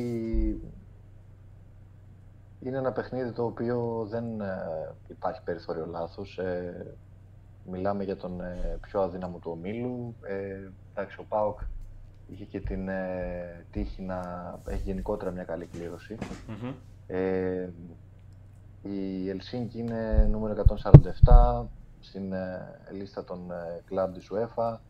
Εντάξει, είναι λίγο η φάση ποιο να σου φέρουμε να παίξεις, ας πούμε, αλλά ναι. είναι, ξέρεις, πρώτη βαθμή που πρέπει να μπουν στο σακούλι, ε, γιατί ο Πάοκ μπορεί και πρέπει να προκριθεί. Δεν λέμε να βάλει από κάτω την Άιντραχτ, αλλά ακόμα και η Αμπερντίν, η οποία, αν δεν κάνω λάθος, ιτήθηκε από την Χάρτς, mm-hmm. την οποία απέκλεισε ο Πάοκ ε, για να καταφέρει να βρεθεί στο conference. Ε, δεν είναι φόβητρο ούτε η Αμπερτίν. Ε, Δεύτερος μπορεί και. Όντως τύχηκε, ναι. Ε, ναι, εκτιμώ ότι θα καταφέρει να βγει. Οτιδήποτε άλλο ε, προς τα πάνω ή προς τα κάτω για μένα θα είναι έκπληξη. Mm-hmm. Ε, αλλά ο Πάοκ έχει όλα τα φόντα ακόμα και να προχωρήσει τη διοργάνωση. Χρειάζεται λίγη τύχη. Είναι μια ομάδα την οποία πιστεύω πάρα πάρα πολύ. Μάλιστα. Ε, Δημήτρη; Εγώ θεωρώ ότι ο Πάουκ μπορεί να πάει μακριά στη διοργάνωση. Γιατί εντάξει, έχει ένα εύκολο όμιλο αντικειμενικά, με ξέρεις στην Έντραχτ, όπου αν δεν κάνω λάθος, με βάση τα στατιστικά κλπ. ήταν η καλύτερη ομάδα στο Conference League. Οι άλλες δύο, okay, η Αμπεντίν και η Ελσίνκη δεν είναι με τίποτα δύο μας που μπορεί να φοβάται το ΠΑΟΚ και θεωρώ ότι πολύ εύκολα θα πάρει τουλάχιστον τέσσερις βαθμούς και στις δύο αναμετρήσεις. Με, και με τις δύο ομάδες. Μάλιστα. Ε, ωραία. Επίσης, μιας και ολοκληρώσουμε για τις ελληνικές ομάδες κάπου εδώ, ε, να πούμε ότι. Εντάξει, να πω για το Europa καταρχάς ότι κάποιες ε, αναμετρήσεις που έχουν ενδιαφέρον ε, και τις παρακολουθήσουμε λίγο στενά είναι εννοείται εντάξει, ο αγώνας της Liverpool η οποία δίνεται και φαβορή για, τον, ε, ε, για το θεσμό με μεγάλη διαφορά από την δεύτερη Brighton οι οποίε βαθμοί και με τη West Ham νομίζω. Γενικότερα είναι πολύ μεγάλο το χάσμα που δίνουν οι στοιχηματικές. Ε, δίνουν μεγάλο φαβορή. Ε, η Σέριφ με τη Ρώμα θα είναι μια ενδιαφέρουσα αναμέτρηση. Το Ajax Marseille εννοείται από τις πιο ενδιαφέρουσες αναμετρήσεις, ίσως και η πιο ενδιαφέρουσα αναμέτρηση. Ε, και αυτά. Εντάξει, και το Αταλαταράκοφ ίσως. Ενώ από το Conference. Ε, εντάξει, δεν μπορείς να πεις ότι ε, υπάρχουν ομάδες ονόματα τόσο πολύ. Ε, με ξέρεις ίσως λίγο την Dinamo Zagreb, ε, όπου και αυτή κάνει την προσπάθειά της εκεί. Ε, η Αστον Βίλα παίζει με τη Λέγκια. Ε, η Φιωρεντίνα με την Γκένγκ, την αντίπαλο του Ολυμπιακού προκριματικά του Europa League. Ε, και νομίζω δεν ξεχνάω κάτι άλλο. Η Δυνάμω όπως είπα παίζει με την Αστάνα.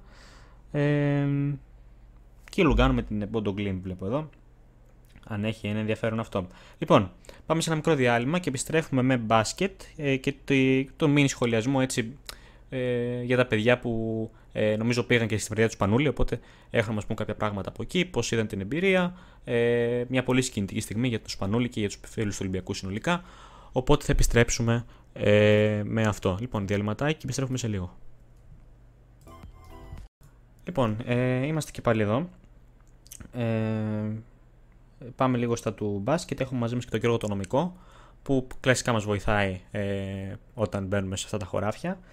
Ε, Γιώργο, καλησπέρα. Καλησπέρα, παιδιά. Λοιπόν, ε, είχαμε τη βραδιά του Σπανούλη, η οποία κέρδισε το ενδιαφέρον ε, χθες. Ε, μια συγκινητική έτσι, βραδιά και για τον ίδιο, για τους φίλους του Ολυμπιακού συνολικότερα. Ε, Σας δίνω την, ε, το ελεύθερο να ε, κάνετε μια συζήτηση από αυτού, μιας και έχετε εικόνα, παρακολουθήσατε κιόλας από όσο γνωρίζω. Ε, για να μας πείτε λίγο το, το κλίμα και γενικότερα την κατάσταση από εκείνη την εκδήλωση. Ε, Άλκη, αν θες... Ναι. Σε ευχαριστώ. Ε, εγώ θα ήθελα να ξεκινήσω λέγοντας ότι ήταν μια βραδιά η οποία ανταποκρίθηκε σε ό,τι είχε ακουστεί με τη μορφή διαρροής από την ΚΑΕ ότι θα ήταν κάτι πρωτόγνωρο οπτικοακουστικά. Νομίζω ότι αυτό επαληθεύτηκε απόλυτα. Ε, ήταν ένα παιχνίδι που όπως είπα στο Λευτέρη, ο οποίος θα έρθει σε λίγο στην παρέα μας, όπως το είπα σε μια ιδιωτική κουβέντα που είχαμε, εν πάση περιπτώσει, ήταν το πιο όμορφο και συγκινησιακά φορτισμένο αθλητικό γεγονός το οποίο έχω παρευρεθεί. Ε, γιατί τα είχε όλα. Είχε τους ε, συμπαίκτες και παλιούς προπονητές του Βασίλη Πανούλη, είχε συνοδοιπόρους του ε, τόσο στον Παναθηναϊκό ε, με την παρουσία του Δημήτρη Τούδη, για παράδειγμα, που ήταν ε, προπονητής στην εκδήλωση που στον Καλά που έγινε το βράδυ, ε, το προηγούμενο βράδυ από την ημέρα της εκδήλωσης, ήταν παρόν και ο παλιός φίλος και συμπαίκτης στον Παναθηναϊκό και στην Εθνική και αντίπαλος μετέπειτα στον Παναθηναϊκό όταν σπανόλησαν στον Ολυμπιακό, ο εμβληματικός αρχηγός Παναθηναϊκού Δημήτρης Γεμαντίδης, που πέρασε και ένα μήνυμα εν πάση περιπτώσει που θα έπρεπε να είναι αυτονόητο, αλλά αυτό είναι μια άλλη κουβέντα. Ε, θεωρώ ότι θα, θα τα πούμε και συνέχεια όταν ολοκληρώσω ο Γιώργος στον οποίο θέλω να πάω τώρα. Νομίζω γενικότερα ήταν μια ε, πανέμορφη εκδήλωση η οποία τα είχε όλα, δεν έλειψε τίποτα και η συγκίνηση ε, περίσσευε. Ε, θα ήθελα για ένα πρώτο σχόλιο από τον Γιώργο για το πώς είδε όλη αυτή την ε, τελετή για την απόσυρση της φανέλας του Βασίλη Πανούλη. Γιώργο.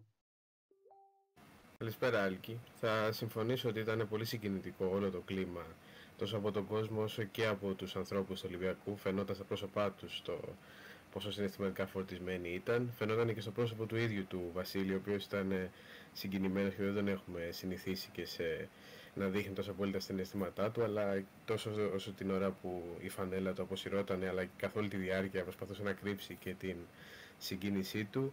Εγώ θα ήθελα να σταθώ στα, και στα λόγια των Προέδρων. Μάλιστα, ο Παναγιώτης Αγγελόπουλος τον χαρακτήρισε ως το μεγαλύτερο αθλητή στην ιστορία του Ολυμπιακού. Μεγάλη δήλωση, ειδικά για ένα σωματείο που ξέρουμε ότι ε, το αγαπάει πολύ και το ποδόσφαιρο. Ε, σίγουρα και τα, και τα λόγια του, του Γιώργου Αγγελόπουλου ότι ήθελα να φέρουν το Σπανούλη στον Ολυμπιακό από όταν ήταν στο Μαρούσι είναι πολύ σημαντικά, το οποίο το επανέλαβε και ο ίδιος αργότερα στις δηλώσεις του. Θεωρώ ότι την παράσταση έκλεψαν και οι δηλώσεις του Γιώργου Πρίντεζη, ο οποίος όπως πάντα μίλησε έτσι από καρδιάς. Μάλιστα μας είπε και αυτή την ιστορία ότι στο πλοίο πήγαινε, συναντήθηκαν γιατί πήγαιναν διακοπές και του είχε πει ο Βασίλης πριν την χρονιά της σεζόν 11-12 που τελικό Ολυμπιακός που δεν τον πίστευε κανείς κατέκτησε τόσο την Ευρωλίγκα όσο και το πρωτάθλημα. Του είπε ότι φέτος θα είμαστε πολύ καλοί όταν κανείς δεν πίστευε ότι θα καταφέρει το, το οτιδήποτε. Είναι δεικτικό και του χαρακτήρα του Βασίλη που πάντα θέλει να, να κερδίζει.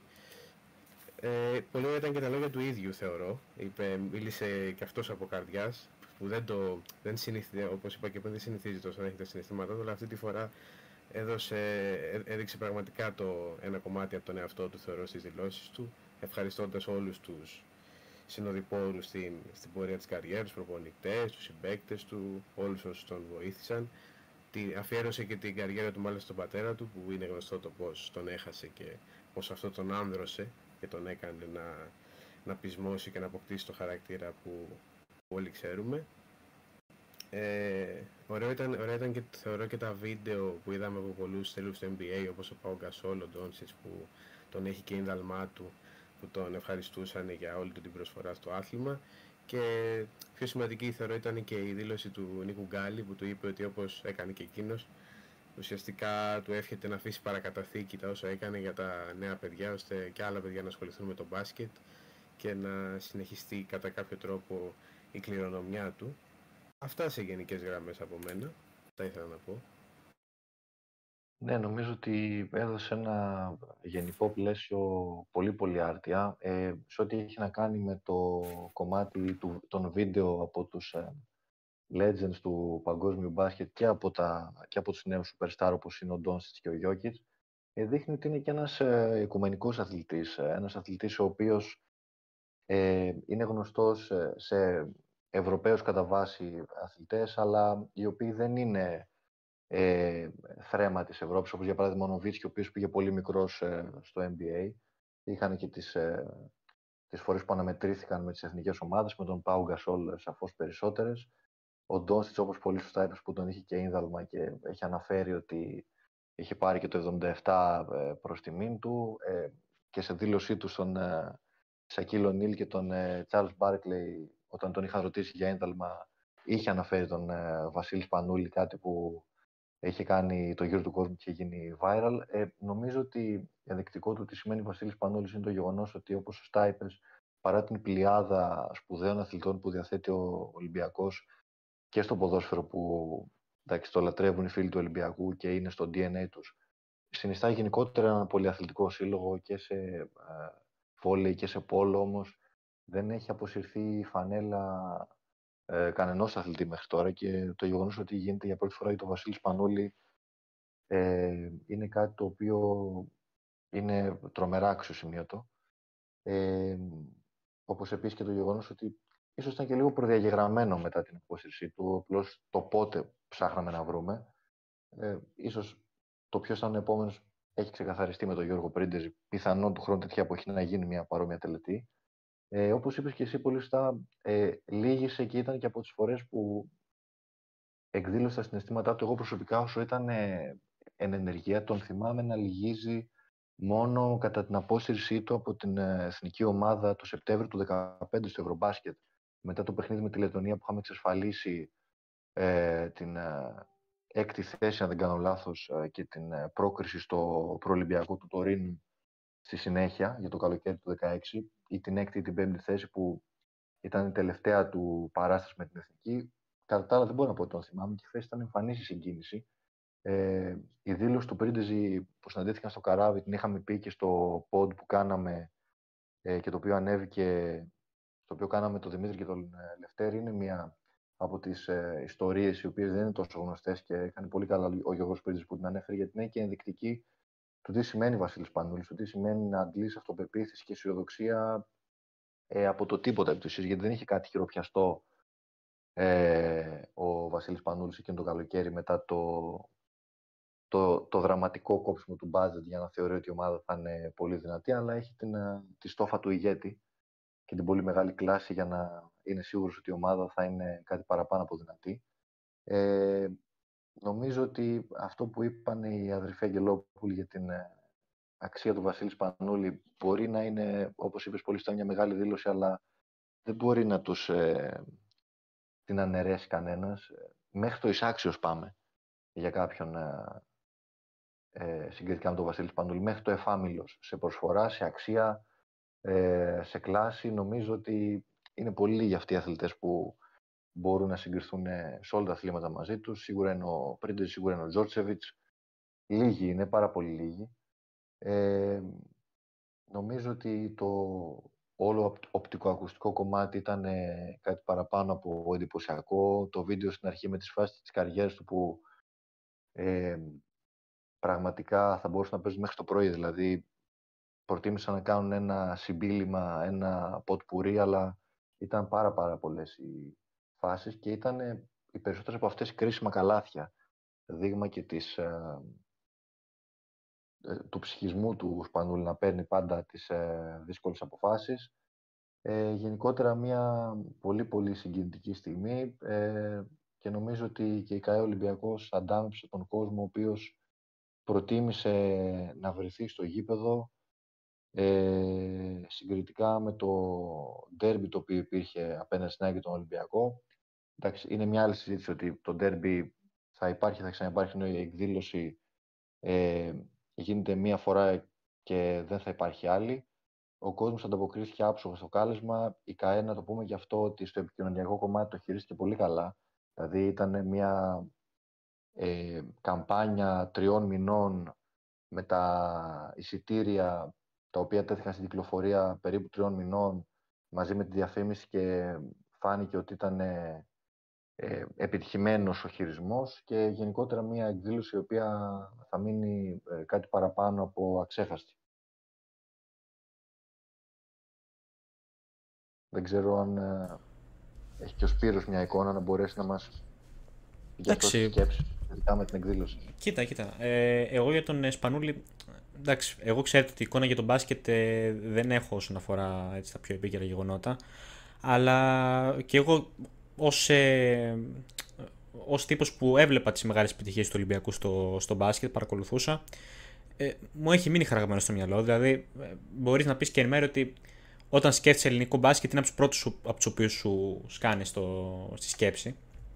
Ε, εντάξει, σίγουρα μιλάμε για έναν από τους κορυφαίους ε, και σίγουρα ο Ολυμπιακός έκανε πάρα πολύ καλά που το ετοίμασε όλο αυτό το. Άξιζε δηλαδή 100% όλη αυτή την ε, τελετή, όλο αυτό το, τον αποχαιρετισμό, να τον θέσω έτσι. Ε, και ανάλογο αποχαιρετισμό νομίζω αξίζει και ο Γιώργος Πρίντεζης. Ε, και μελλοντικά και ο Κώστας Παπα-Νικολάου, έτσι. Ε, ναι. μιλά, μιλάμε για τρεις ε, μπασκετμπολίστες πάρα πολύ σπουδαίους, έχουν προσφέρει στον Ολυμπιακό τα μέγιστα. Ε, στην Ευρωλίγκα έχουν κάνει επιτυχίες πολύ μεγάλες. Δεν ξεχνάμε τώρα ε, τα τρίποτα του Σπανούλη, τα buzzer beater, του Πρίντεζι με την Παρσελώνα. Δεν ξεχνιούνται αυτά. Ε, και εντάξει, πολύ καλά έκανε ο Ολυμπιακός, ξαναλέω, που, τους, ε, που τίμησε τον ε, Βασίλη Σπανούλη, γιατί το αξίζει 100%. Είναι από τους καλύτερους ε, που έχουν περάσει στην Ευρωλίγκα για μένα. Ε, ωραία. Πάμε σε ένα διάλειμμα και επιστρέφουμε με τον Λευτέρη, ο οποίος έχει κάποια ενδιαφέροντα πραγματάκια να μας πει. Ε, στα του Στίβου, αν δεν κάνω σοβαρό λάθος. Ε, ενώ έπειτα θα έχουμε και το σχόλιο του Νίκου του Τσιάπη για τα στατιστικά που προέκυψαν από ε, τους, τους αγώνες του ελληνικού πρωταθλήματος ε, και διάφορες άλλες ε, συμπτώσεις. Επανερχόμαστε. Επιστρέψαμε. Ε, έχουμε μαζί μας τον Ελευθερίο Τζαχουρίδη, ο οποίος ε, έχει να μας πει δύο λογάκια ε, για τις επιδόσεις των Ελλήνων αθλητών στο Βαλκανικό Πρωτάθλημα της Κοπηλασίας.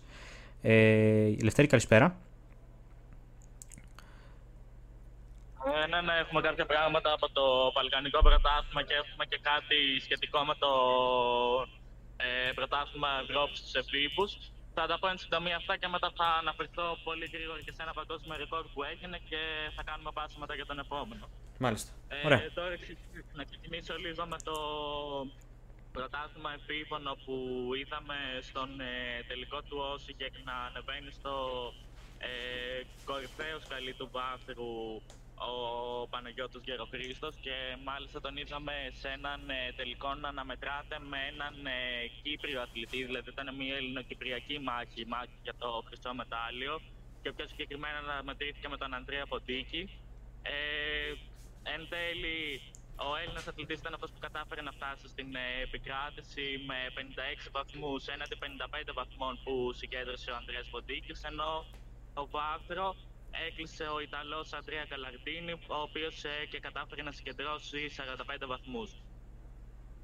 Και για να φτάσω τώρα και σχετικά με το ε, πρωτάθλημα που λέγαμε πριν σχετικά με την ε, κοπηλασία. Η αλήθεια είναι ότι οι Έλληνες κοπηλάτες τα πήγανε πάρα πολύ καλά και τα ελληνικά πληρώματα κατάφεραν ε, να πάρουν 8 από τα 10 το μετάλλιο το οποίο, το οποίο διεκδίκησαν και πιο συγκεκριμένα στην διοργάνωση αυτή του Βαλκανικού Πρωταθλήματος καταφέραμε να φτάσουμε στην κατάκταση 5 χρυσών μεταλλίων ενός ασημένιου και δύο χάλκινων και πιο συγκεκριμένα, για να αναφέρουμε και ονομαστικά τα πληρώματα που φτάσανε στην κατάρτιση του κάθε μεταλλίου, είχαμε στα χρυσά μετάλλια στο τετραπλός σκύπνε ανήτων τη Νεφέλη Τάρα, Νικολέτα Δραγολά, Γαβριέλα Λιόλιου και Σταυρούλα ε, Γιαρλοκλίδου.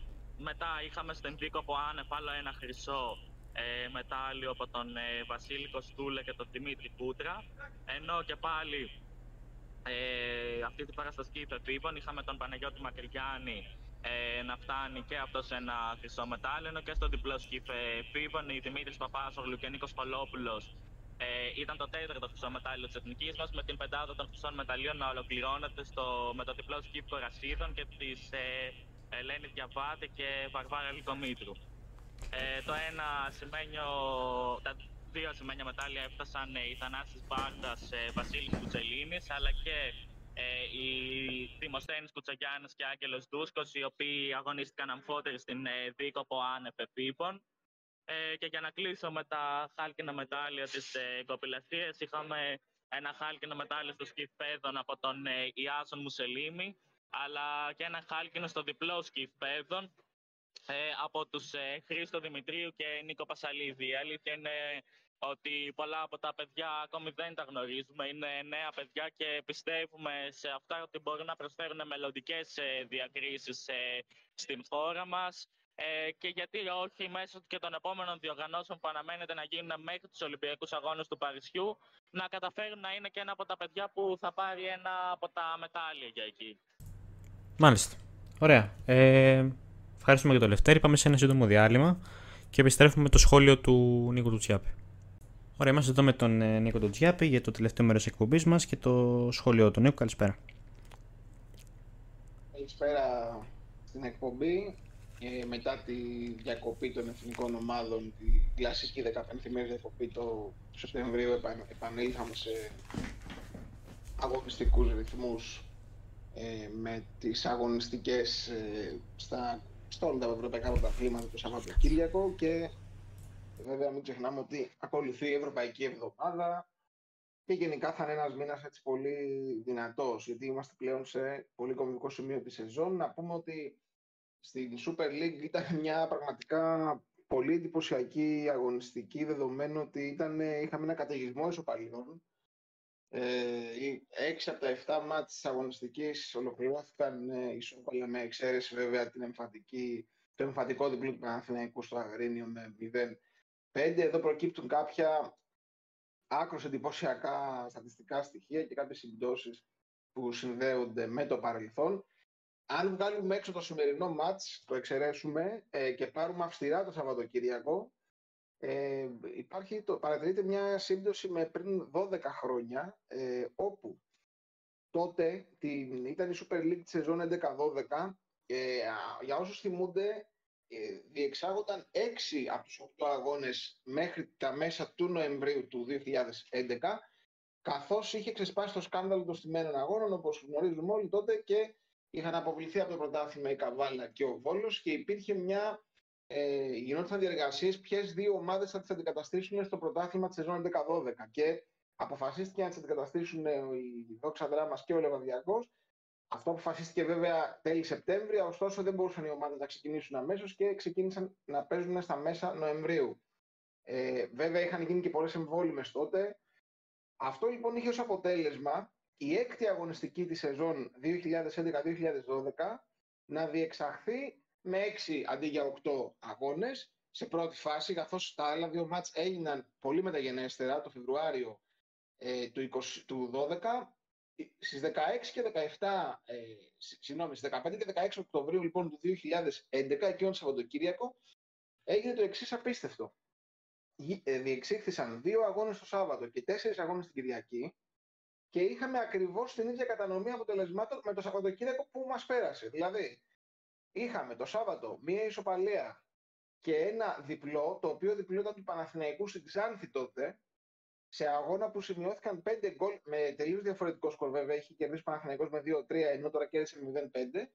Και την Κυριακή αντίστοιχα είχαμε τέσσερις αγώνες που ολοκληρώθηκαν και οι τέσσερις ισόπαλοι όπως έγινε και χθες. Πραγματικά ε, άκρος εντυπωσιακό στατιστικό στοιχείο, μάλιστα με όλα τα σκορ να συμπεριλαμβάνονται. Βέβαια δεν είχαμε τότε σκορ 4-4 όπως είχαμε στο ε, Κηφισιά Πανσεραϊκός χθες, ωστόσο είχαμε και 1-1 και 0-0 και 2-2. Είχαμε δηλαδή μεγάλη ε, ποικιλία και μάλιστα υπάρχει το εξής ενδιαφέρον εδώ, ότι σε, και, και στην αγωνιστική την τότε και τώρα ε, υπήρχε ένα παιχνίδι που έληξε ισόπαλο με τέρματα, το οποίο κρίθηκε στις καθυστερήσεις. Τότε ήταν το εργοτέλη Άρη όταν ο εργοτέλης είχε ισοφαρίσει τον Άρη με, σε ένα-ένα στο Παγκρίτιο. Τώρα ήταν η Κυφυσιά που ισοφάρισε τον Πανσεραϊκό σε 4-4 ε, και στις δύο περιπτώσεις δηλαδή ο γηπεδούχος ισοφάρισε. Να πούμε ότι το συγκεκριμένο μάτι, το Κυφυσιά Πανσεραϊκός, έχει τη δική του ιστορία με την έννοια ότι.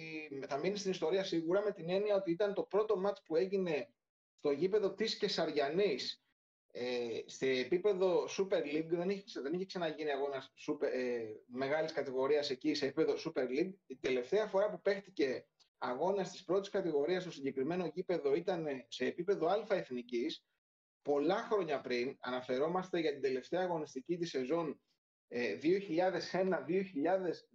μιλάμε για 21 χρόνια πριν, πριν όταν ο αδιάφορος βαθμολογικά Παναθηναϊκός, για τους πολύ παλιότερους που θυμούνται, είχε κερδίσει τον Εθνικό Αστέρα με ένα-δύο μέσα στο γήπεδο της Κεσαριανής ε, και το, μετά από αυτό το αποτέλεσμα ο Εθνικός Αστέρας υποβάστηκε στην Β' Εθνική. Προπονητής του Εθνικού Αστέρα τότε να πούμε ήταν ο Σπύρος Δηλυβαθινός, ο οποίος ήταν πρώην παίκτης του Παναθηναϊκού.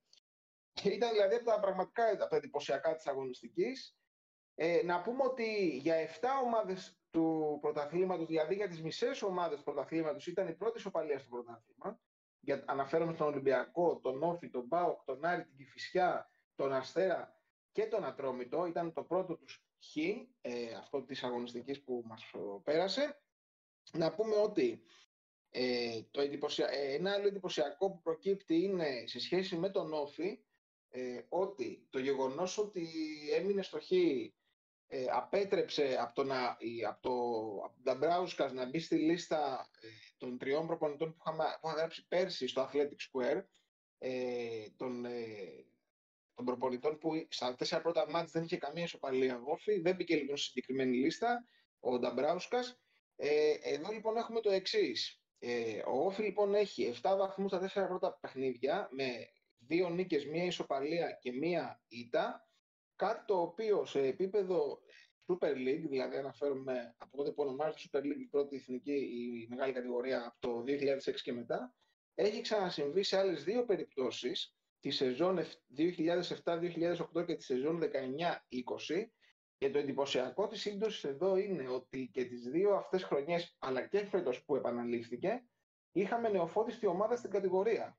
Το 2007-8 ήταν ο Αστέρας Τρίπολης, νεοφώτισος στην ε, Super League και το 2019-20 ήταν ο Βόλους.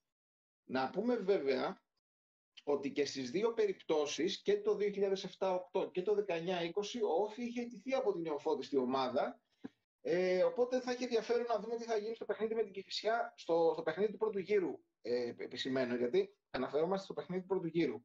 Να πούμε ότι το 2007-8 μάλιστα, οι κριτικοί είχαν κάνει ακριβώς το ίδιο ξεκίνημα με φέτος, ως προς, το, ως προς τη σειρά των αγώνων. Δηλαδή, τότε και φέτος είχε κερδίσει το πρώτο παιχνίδι εντός έδρας, στο Παγκρίτιο βέβαια τότε, στο Ηράκλειο, εντάξει.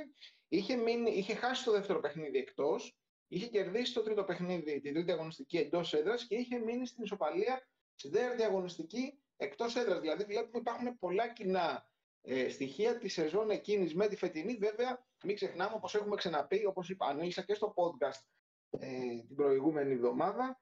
Ε, ένα πολύ βασικό στοιχείο της σεζόν 2007-2008 με τη φετινή είναι το γεγονός ότι τη σεζόν 7-8 ε, είχαμε, ε, είναι η προηγούμενη χρονιά που είχαμε τέσσερις ή περισσότερες ομάδες στους ομίλους των ευρωπαϊκών διοργανώσεων όπως συμβαίνει δηλαδή και φέτος μετά από τόσα χρόνια, 15-16 χρόνια ε, που οι ελληνικές ομάδες εκμεταλλεύτηκαν το καλοκαίρι όπως ανέλησε το podcast και ε, του έχουμε τουλάχιστον τέσσερις συμμετοχές ε, στη φάση των ομίλων των ευρωπαϊκών διοργανώσεων. Πραγματικά λοιπόν ήταν μια αγωνιστική που μένει στην ιστορία και να πούμε βέβαια ότι αυτό δεν έχει ξανασυμβεί, κλείνοντας, δεν έχει ξανασυμβεί σε επίπεδο ε, Super League, τόσο μεγάλη συχνότητα ισοπαλιών, καθώς έξι, έξι ισοπαλίες σε 7 παιχνίδια είναι ένα ποσοστό περίπου 86%. Είναι πραγματικά πάρα πολύ εντυπωσιακό ποσοστό Μεγαλύτερο ποσοστό δεν έχει ξανακαταγραφεί εκ νέου σε επίπεδο Super League, ε, ισοπαλιών προς σύνολο παιχνιδιών και να πούμε ότι το, το αμέσως προηγούμενο σε επίπεδο α εθνικής κατηγορίας πλέον είναι τη σεζόν το 1977 ε, όπου είχαν καταγραφεί 8 ισοπαλίες στα 9 μάτς τότε ε, και αναφερόμαστε στις 27 Φεβρουαρίου του 1977 8 από τα 9 μάτια είχαν τελειώσει χωρίς ε, νικητή, κάτι που ε, είναι ένα ποσοστό γύρω στο 89%. Άρα λοιπόν τότε μόνο ήταν υψηλότερο σε σχέση με την αγωνιστική που μας πέρασε, η οποία σίγουρα μπαίνει στο χρονοτούλαπο ε, της ιστορίας του ελληνικού ποδοσφαίρου. Τώρα να πούμε για την ε, Super League 2 ότι είχαμε αποχωρήσεις ομάδων όπως τις, λίγο πολύ τις περιμέναμε ε, τόσο του Αλμοπού Αριδέα στο βορρά, όσο και του Οφιερά Πέτρα στο νότο. Πλέον έχουμε δύο ομίλους των 12 ομάδων, όπου έγινε η κλήρωση και θα έχουμε σέντρα το Σαββατοκύριακο που μας έρχεται 23-24 Σεπτεμβρίου. Στη ΓΑΜΑ Εθνική είχαμε την πρώτη, ε, έγινε η δεύτερη αγωνιστική καθώς πρώτη είχε αναβληθεί λόγω των ε, γνωστών φαινο, ε, φαινομένων καταστροφής που γίνανε στη Θεσσαλία ε, τις πρώτες μέρες του Σεπτεμβρίου. Ε, το πιο αξιοσημείωτο στο τέρμι της αγωνιστικής ήταν το ανεπιτυχές ντεμπούτο του Πανιωνίου, ο οποίος ιτήθηκε με ένα μηδέν από την προοδευτική ε, στον Κορυδαλό. Να πούμε ότι η συγκεκριμένη μάλιστα ήταν η πρώτη του ήττα εναντίον της προοδευτικής μετά το 1999,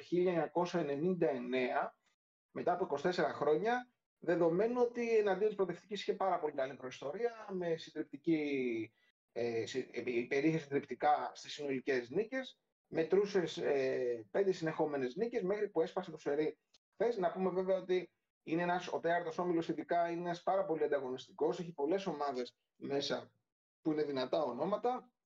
Ε, θα γίνουν, είναι δεδομένο ότι θα γίνουν πολλές απώλειες βαθμών και κάνω και μια εκτίμηση μεσοσταθμικά πάντα με βάση και τα δείγματα των προηγούμενων σεζόν ότι ο πρωταθλητής ενδεχομένως σε 34 μάτς να μην ξεπεράσει τους 70 βαθμούς. Πολύ χαμηλό νούμερο, αλλά όπως το βλέπω δεν το αποκλείω, καθώς μέσα, όπως έχουμε ξαναπεί, υπάρχουν ομάδες όπως ο Εθνικός Πυραιός, ο Φωστήρας, ε, ο Άγιος Νικόλαος, ο Ιωάρης Πετρούπολης και ο Απόλλωνος Μύρνης και σίγουρα ε, είναι ένας όμιλος πάρα πολύ ανταγωνιστικός. Εκτός συνόρων, να πούμε ότι στην Ιταλία είχαμε άλλο, άλλη μια, ένα, μια τεράστια νίκη ε, την τριβή. Πραγματικά η Ίντερ συνέτρεψε τη Μίλαν με 5-1 ε, και συνέχισε τον νικηφόρο σερί αντίον της Μίλαν. Φτάσαμε πλέον στην πέμπτη συνεχόμενη νίκη της Ίντερ αντίον της Μίλαν στο Ντέρμπι Ντελαμαντονίνα, κάτι που συμβαίνει για πρώτη φορά στην ιστορία των Ντέρμπι του Μιλάνου, Ντελαμαντονίνα, ε, και μάλιστα ήταν και οι πέντε νίκες μέσα στο 2023 με πέντε διαφο- ε, για, για τρεις διαφορετικές διοργανώσεις να πούμε βέβαια, καθώς ε, ήταν και για το θεσμό του Κυπέλου και για το θεσμό ε, συγγνώμη, και για το θεσμό του Champions League και του Super Cup και του πρωταθλήματος. Πραγματικά είναι συντριπτική υπεροχή. Πλέον η Ίντερ εναντίον της Μίλαν υπερέχει και στις συνολικές νίκες της προϊστορίας. Εμφατικά, όχι οριακά, είναι, η διαφορά ξεκάθαρη. Και στο μεταξύ τους παιχνίδια της τελευταίας πενταετίας, είτε δεκαετίας είτε δεκαπενταετίας, δηλαδή όπως το δούμε, σε όποιο χρονικό φάσμα και να το δούμε, ε, πλέον υπάρχει ξεκάθαρο φετικό στην πόλη του Μιλάνο, το οποίο πλέον έχει είναι και η μόνη ομάδα που έχει 12, είναι στην κορυφή της, του βαθμολογικού πίνακα με τέρματα 13-1, 4, νίκες, 4 μάτς. Η μόνη ομάδα που δεν έχει απόλυτη βαθμών μέχρι στιγμής ε, στο πρωτάθλημα. Και βέβαια να πούμε ότι είχαμε και ε, σε, από, τα, τα ιδιαίτερα της αγωνιστικής το ξέσπασμα της Ρώμα, η οποία πέτυχε την πρώτη νίκη στο πρωτάθλημα, επικρατώντας με 7-0 αντίον ε, της Έμπολη. Πλέον η Ρώμα έφτασε τους 4 βαθμούς και αναμένεται βέβαια με ενδιαφέρον συνέχεια, δεδομένου ότι ε, έχουμε, έχουν υπάρξει κάποιες απώλειες και από την πρωταθλήτρια Νάπολη ε, και από άλλες ομάδες όπως η Λάτσιο που είναι πολύ χαμηλά. Ε, να δούμε και πώς θα πάει η Ευρωπαϊκή Εβδομάδα για την Ίντερ, η οποία θα ταξιδέψει στο, ε, στη Βόρεια Ισπανία, ε, στη χώρα των Βάσκων, που θα αντιμετωπίσει την Σοσιεδάδ την Τετάρτη, στην πρώτη αγωνιστική των ομίλων του Champions League. Να πούμε ότι στην Πορτογαλία συνεχίζεται το ροντέο ε, που δείχνει φέτος ότι θα γίνει μάχη για πολλές θέσεις ε, και στην κορυφή και στις ευρωπαϊκές θέσεις, σίγουρα και στην ουρά. Ε, η Μποαβίστα αυτή τη στιγμή προηγείται στο τελευταίο μάτς που ρίχνει την αυλία της πέμπτης αγωνιστικής με 4-0 εναντίον της Τσάβες και είναι η καλύτερη επίθεση στο πρωτάθλημα. Έχει κάνει πραγματικά εντυπωσιακό ξεκίνημα. Ε, μην ξεχνάμε ότι είχε κερδίσει την Μπενφίκα με ανατροπή στο, στην πρεμιέρα του πρωταθλήματος, στην πρωταθλήτρια Πορτογαλίας ε, Μπενφίκα. Και βέβαια ακολουθούν ε, σε πολύ μικρό, όλοι μαζί στην κορυφή δηλαδή, Βαβίστα, Sporting και Πόρτο από 13 βαθμούς, η Μπενφίκα έχει 12 και η Μπράγκα, να πούμε, η πρώην αντίπαλος του Παναθηναϊκού, η οποία έχει μείνει πίσω στο πρωτάθλημα, καθώς ε, γνώρισε τη δεύτερη της ΣΥΤΑ, έχασε 3 από τη Φαρέντση και έχει μείνει στους 7. Εδώ να πούμε το ενδιαφέρον είναι το γεγονός ότι στα περισσότερα παιχνίδια οι, μεγάλα, τα τρία μεγάλα ονόματα ας πούμε, έχουν, έχουν κερδίσει τα μάτς με στον γκολ. Η Πόρτο έχει κερδίσει όλα τα μάτς στον γκολ. Η Sporting ε, προχθές μόλις έκανε την πρώτη της σχετικά άνετη νίκη. Ε, δηλαδή βλέπουμε ότι υπάρχει τεράστιος ανταγωνισμός και είναι, τα πράγματα θα είναι πολύ αμφίροπα και δεν είναι τίποτα εξασφαλισμένο στο συγκεκριμένο ε, πρωτάθλημα.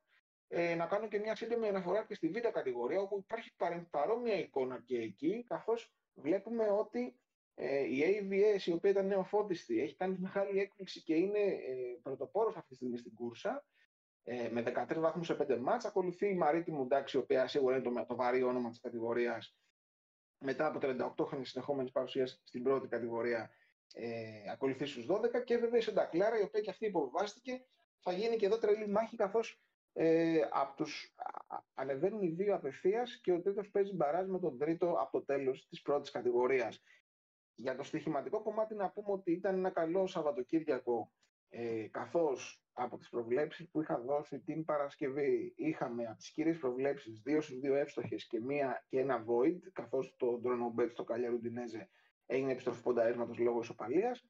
Από τις προτάσεις που αξίζουν το ρίσκο είχα δύο στις τέσσερις εύστοχες και από τις εμπνεύσεις μία εύστοχη που είναι βέβαια για πολύ μικρότερο ρίσκο δηλαδή συνολικά ήταν θετικός απολογισμός με yield που αγγίζει το συν 48%.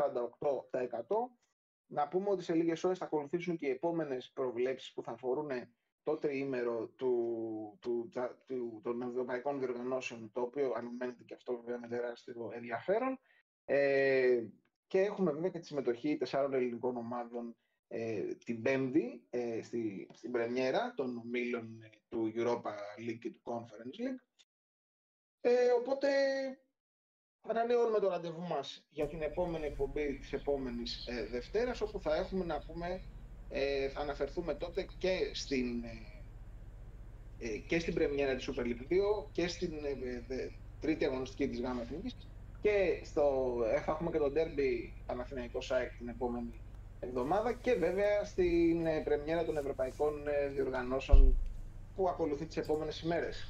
Μάλιστα. Ευχαριστούμε πολύ τον Νίκο ε, για το σχολείο του και εγώ κάπου εδώ να πω με την εκπομπή μας ε, στο διοράκι κλασικά. Χωρέσαμε τα πάντα σήμερα από μπάσκετ, από στοίχημα, από ε, Champions League, όλα τα καταφέραμε και τα χωρέσαμε. Ε, ευχαριστούμε πολύ που μας ακούσατε. Καλή συνέχεια.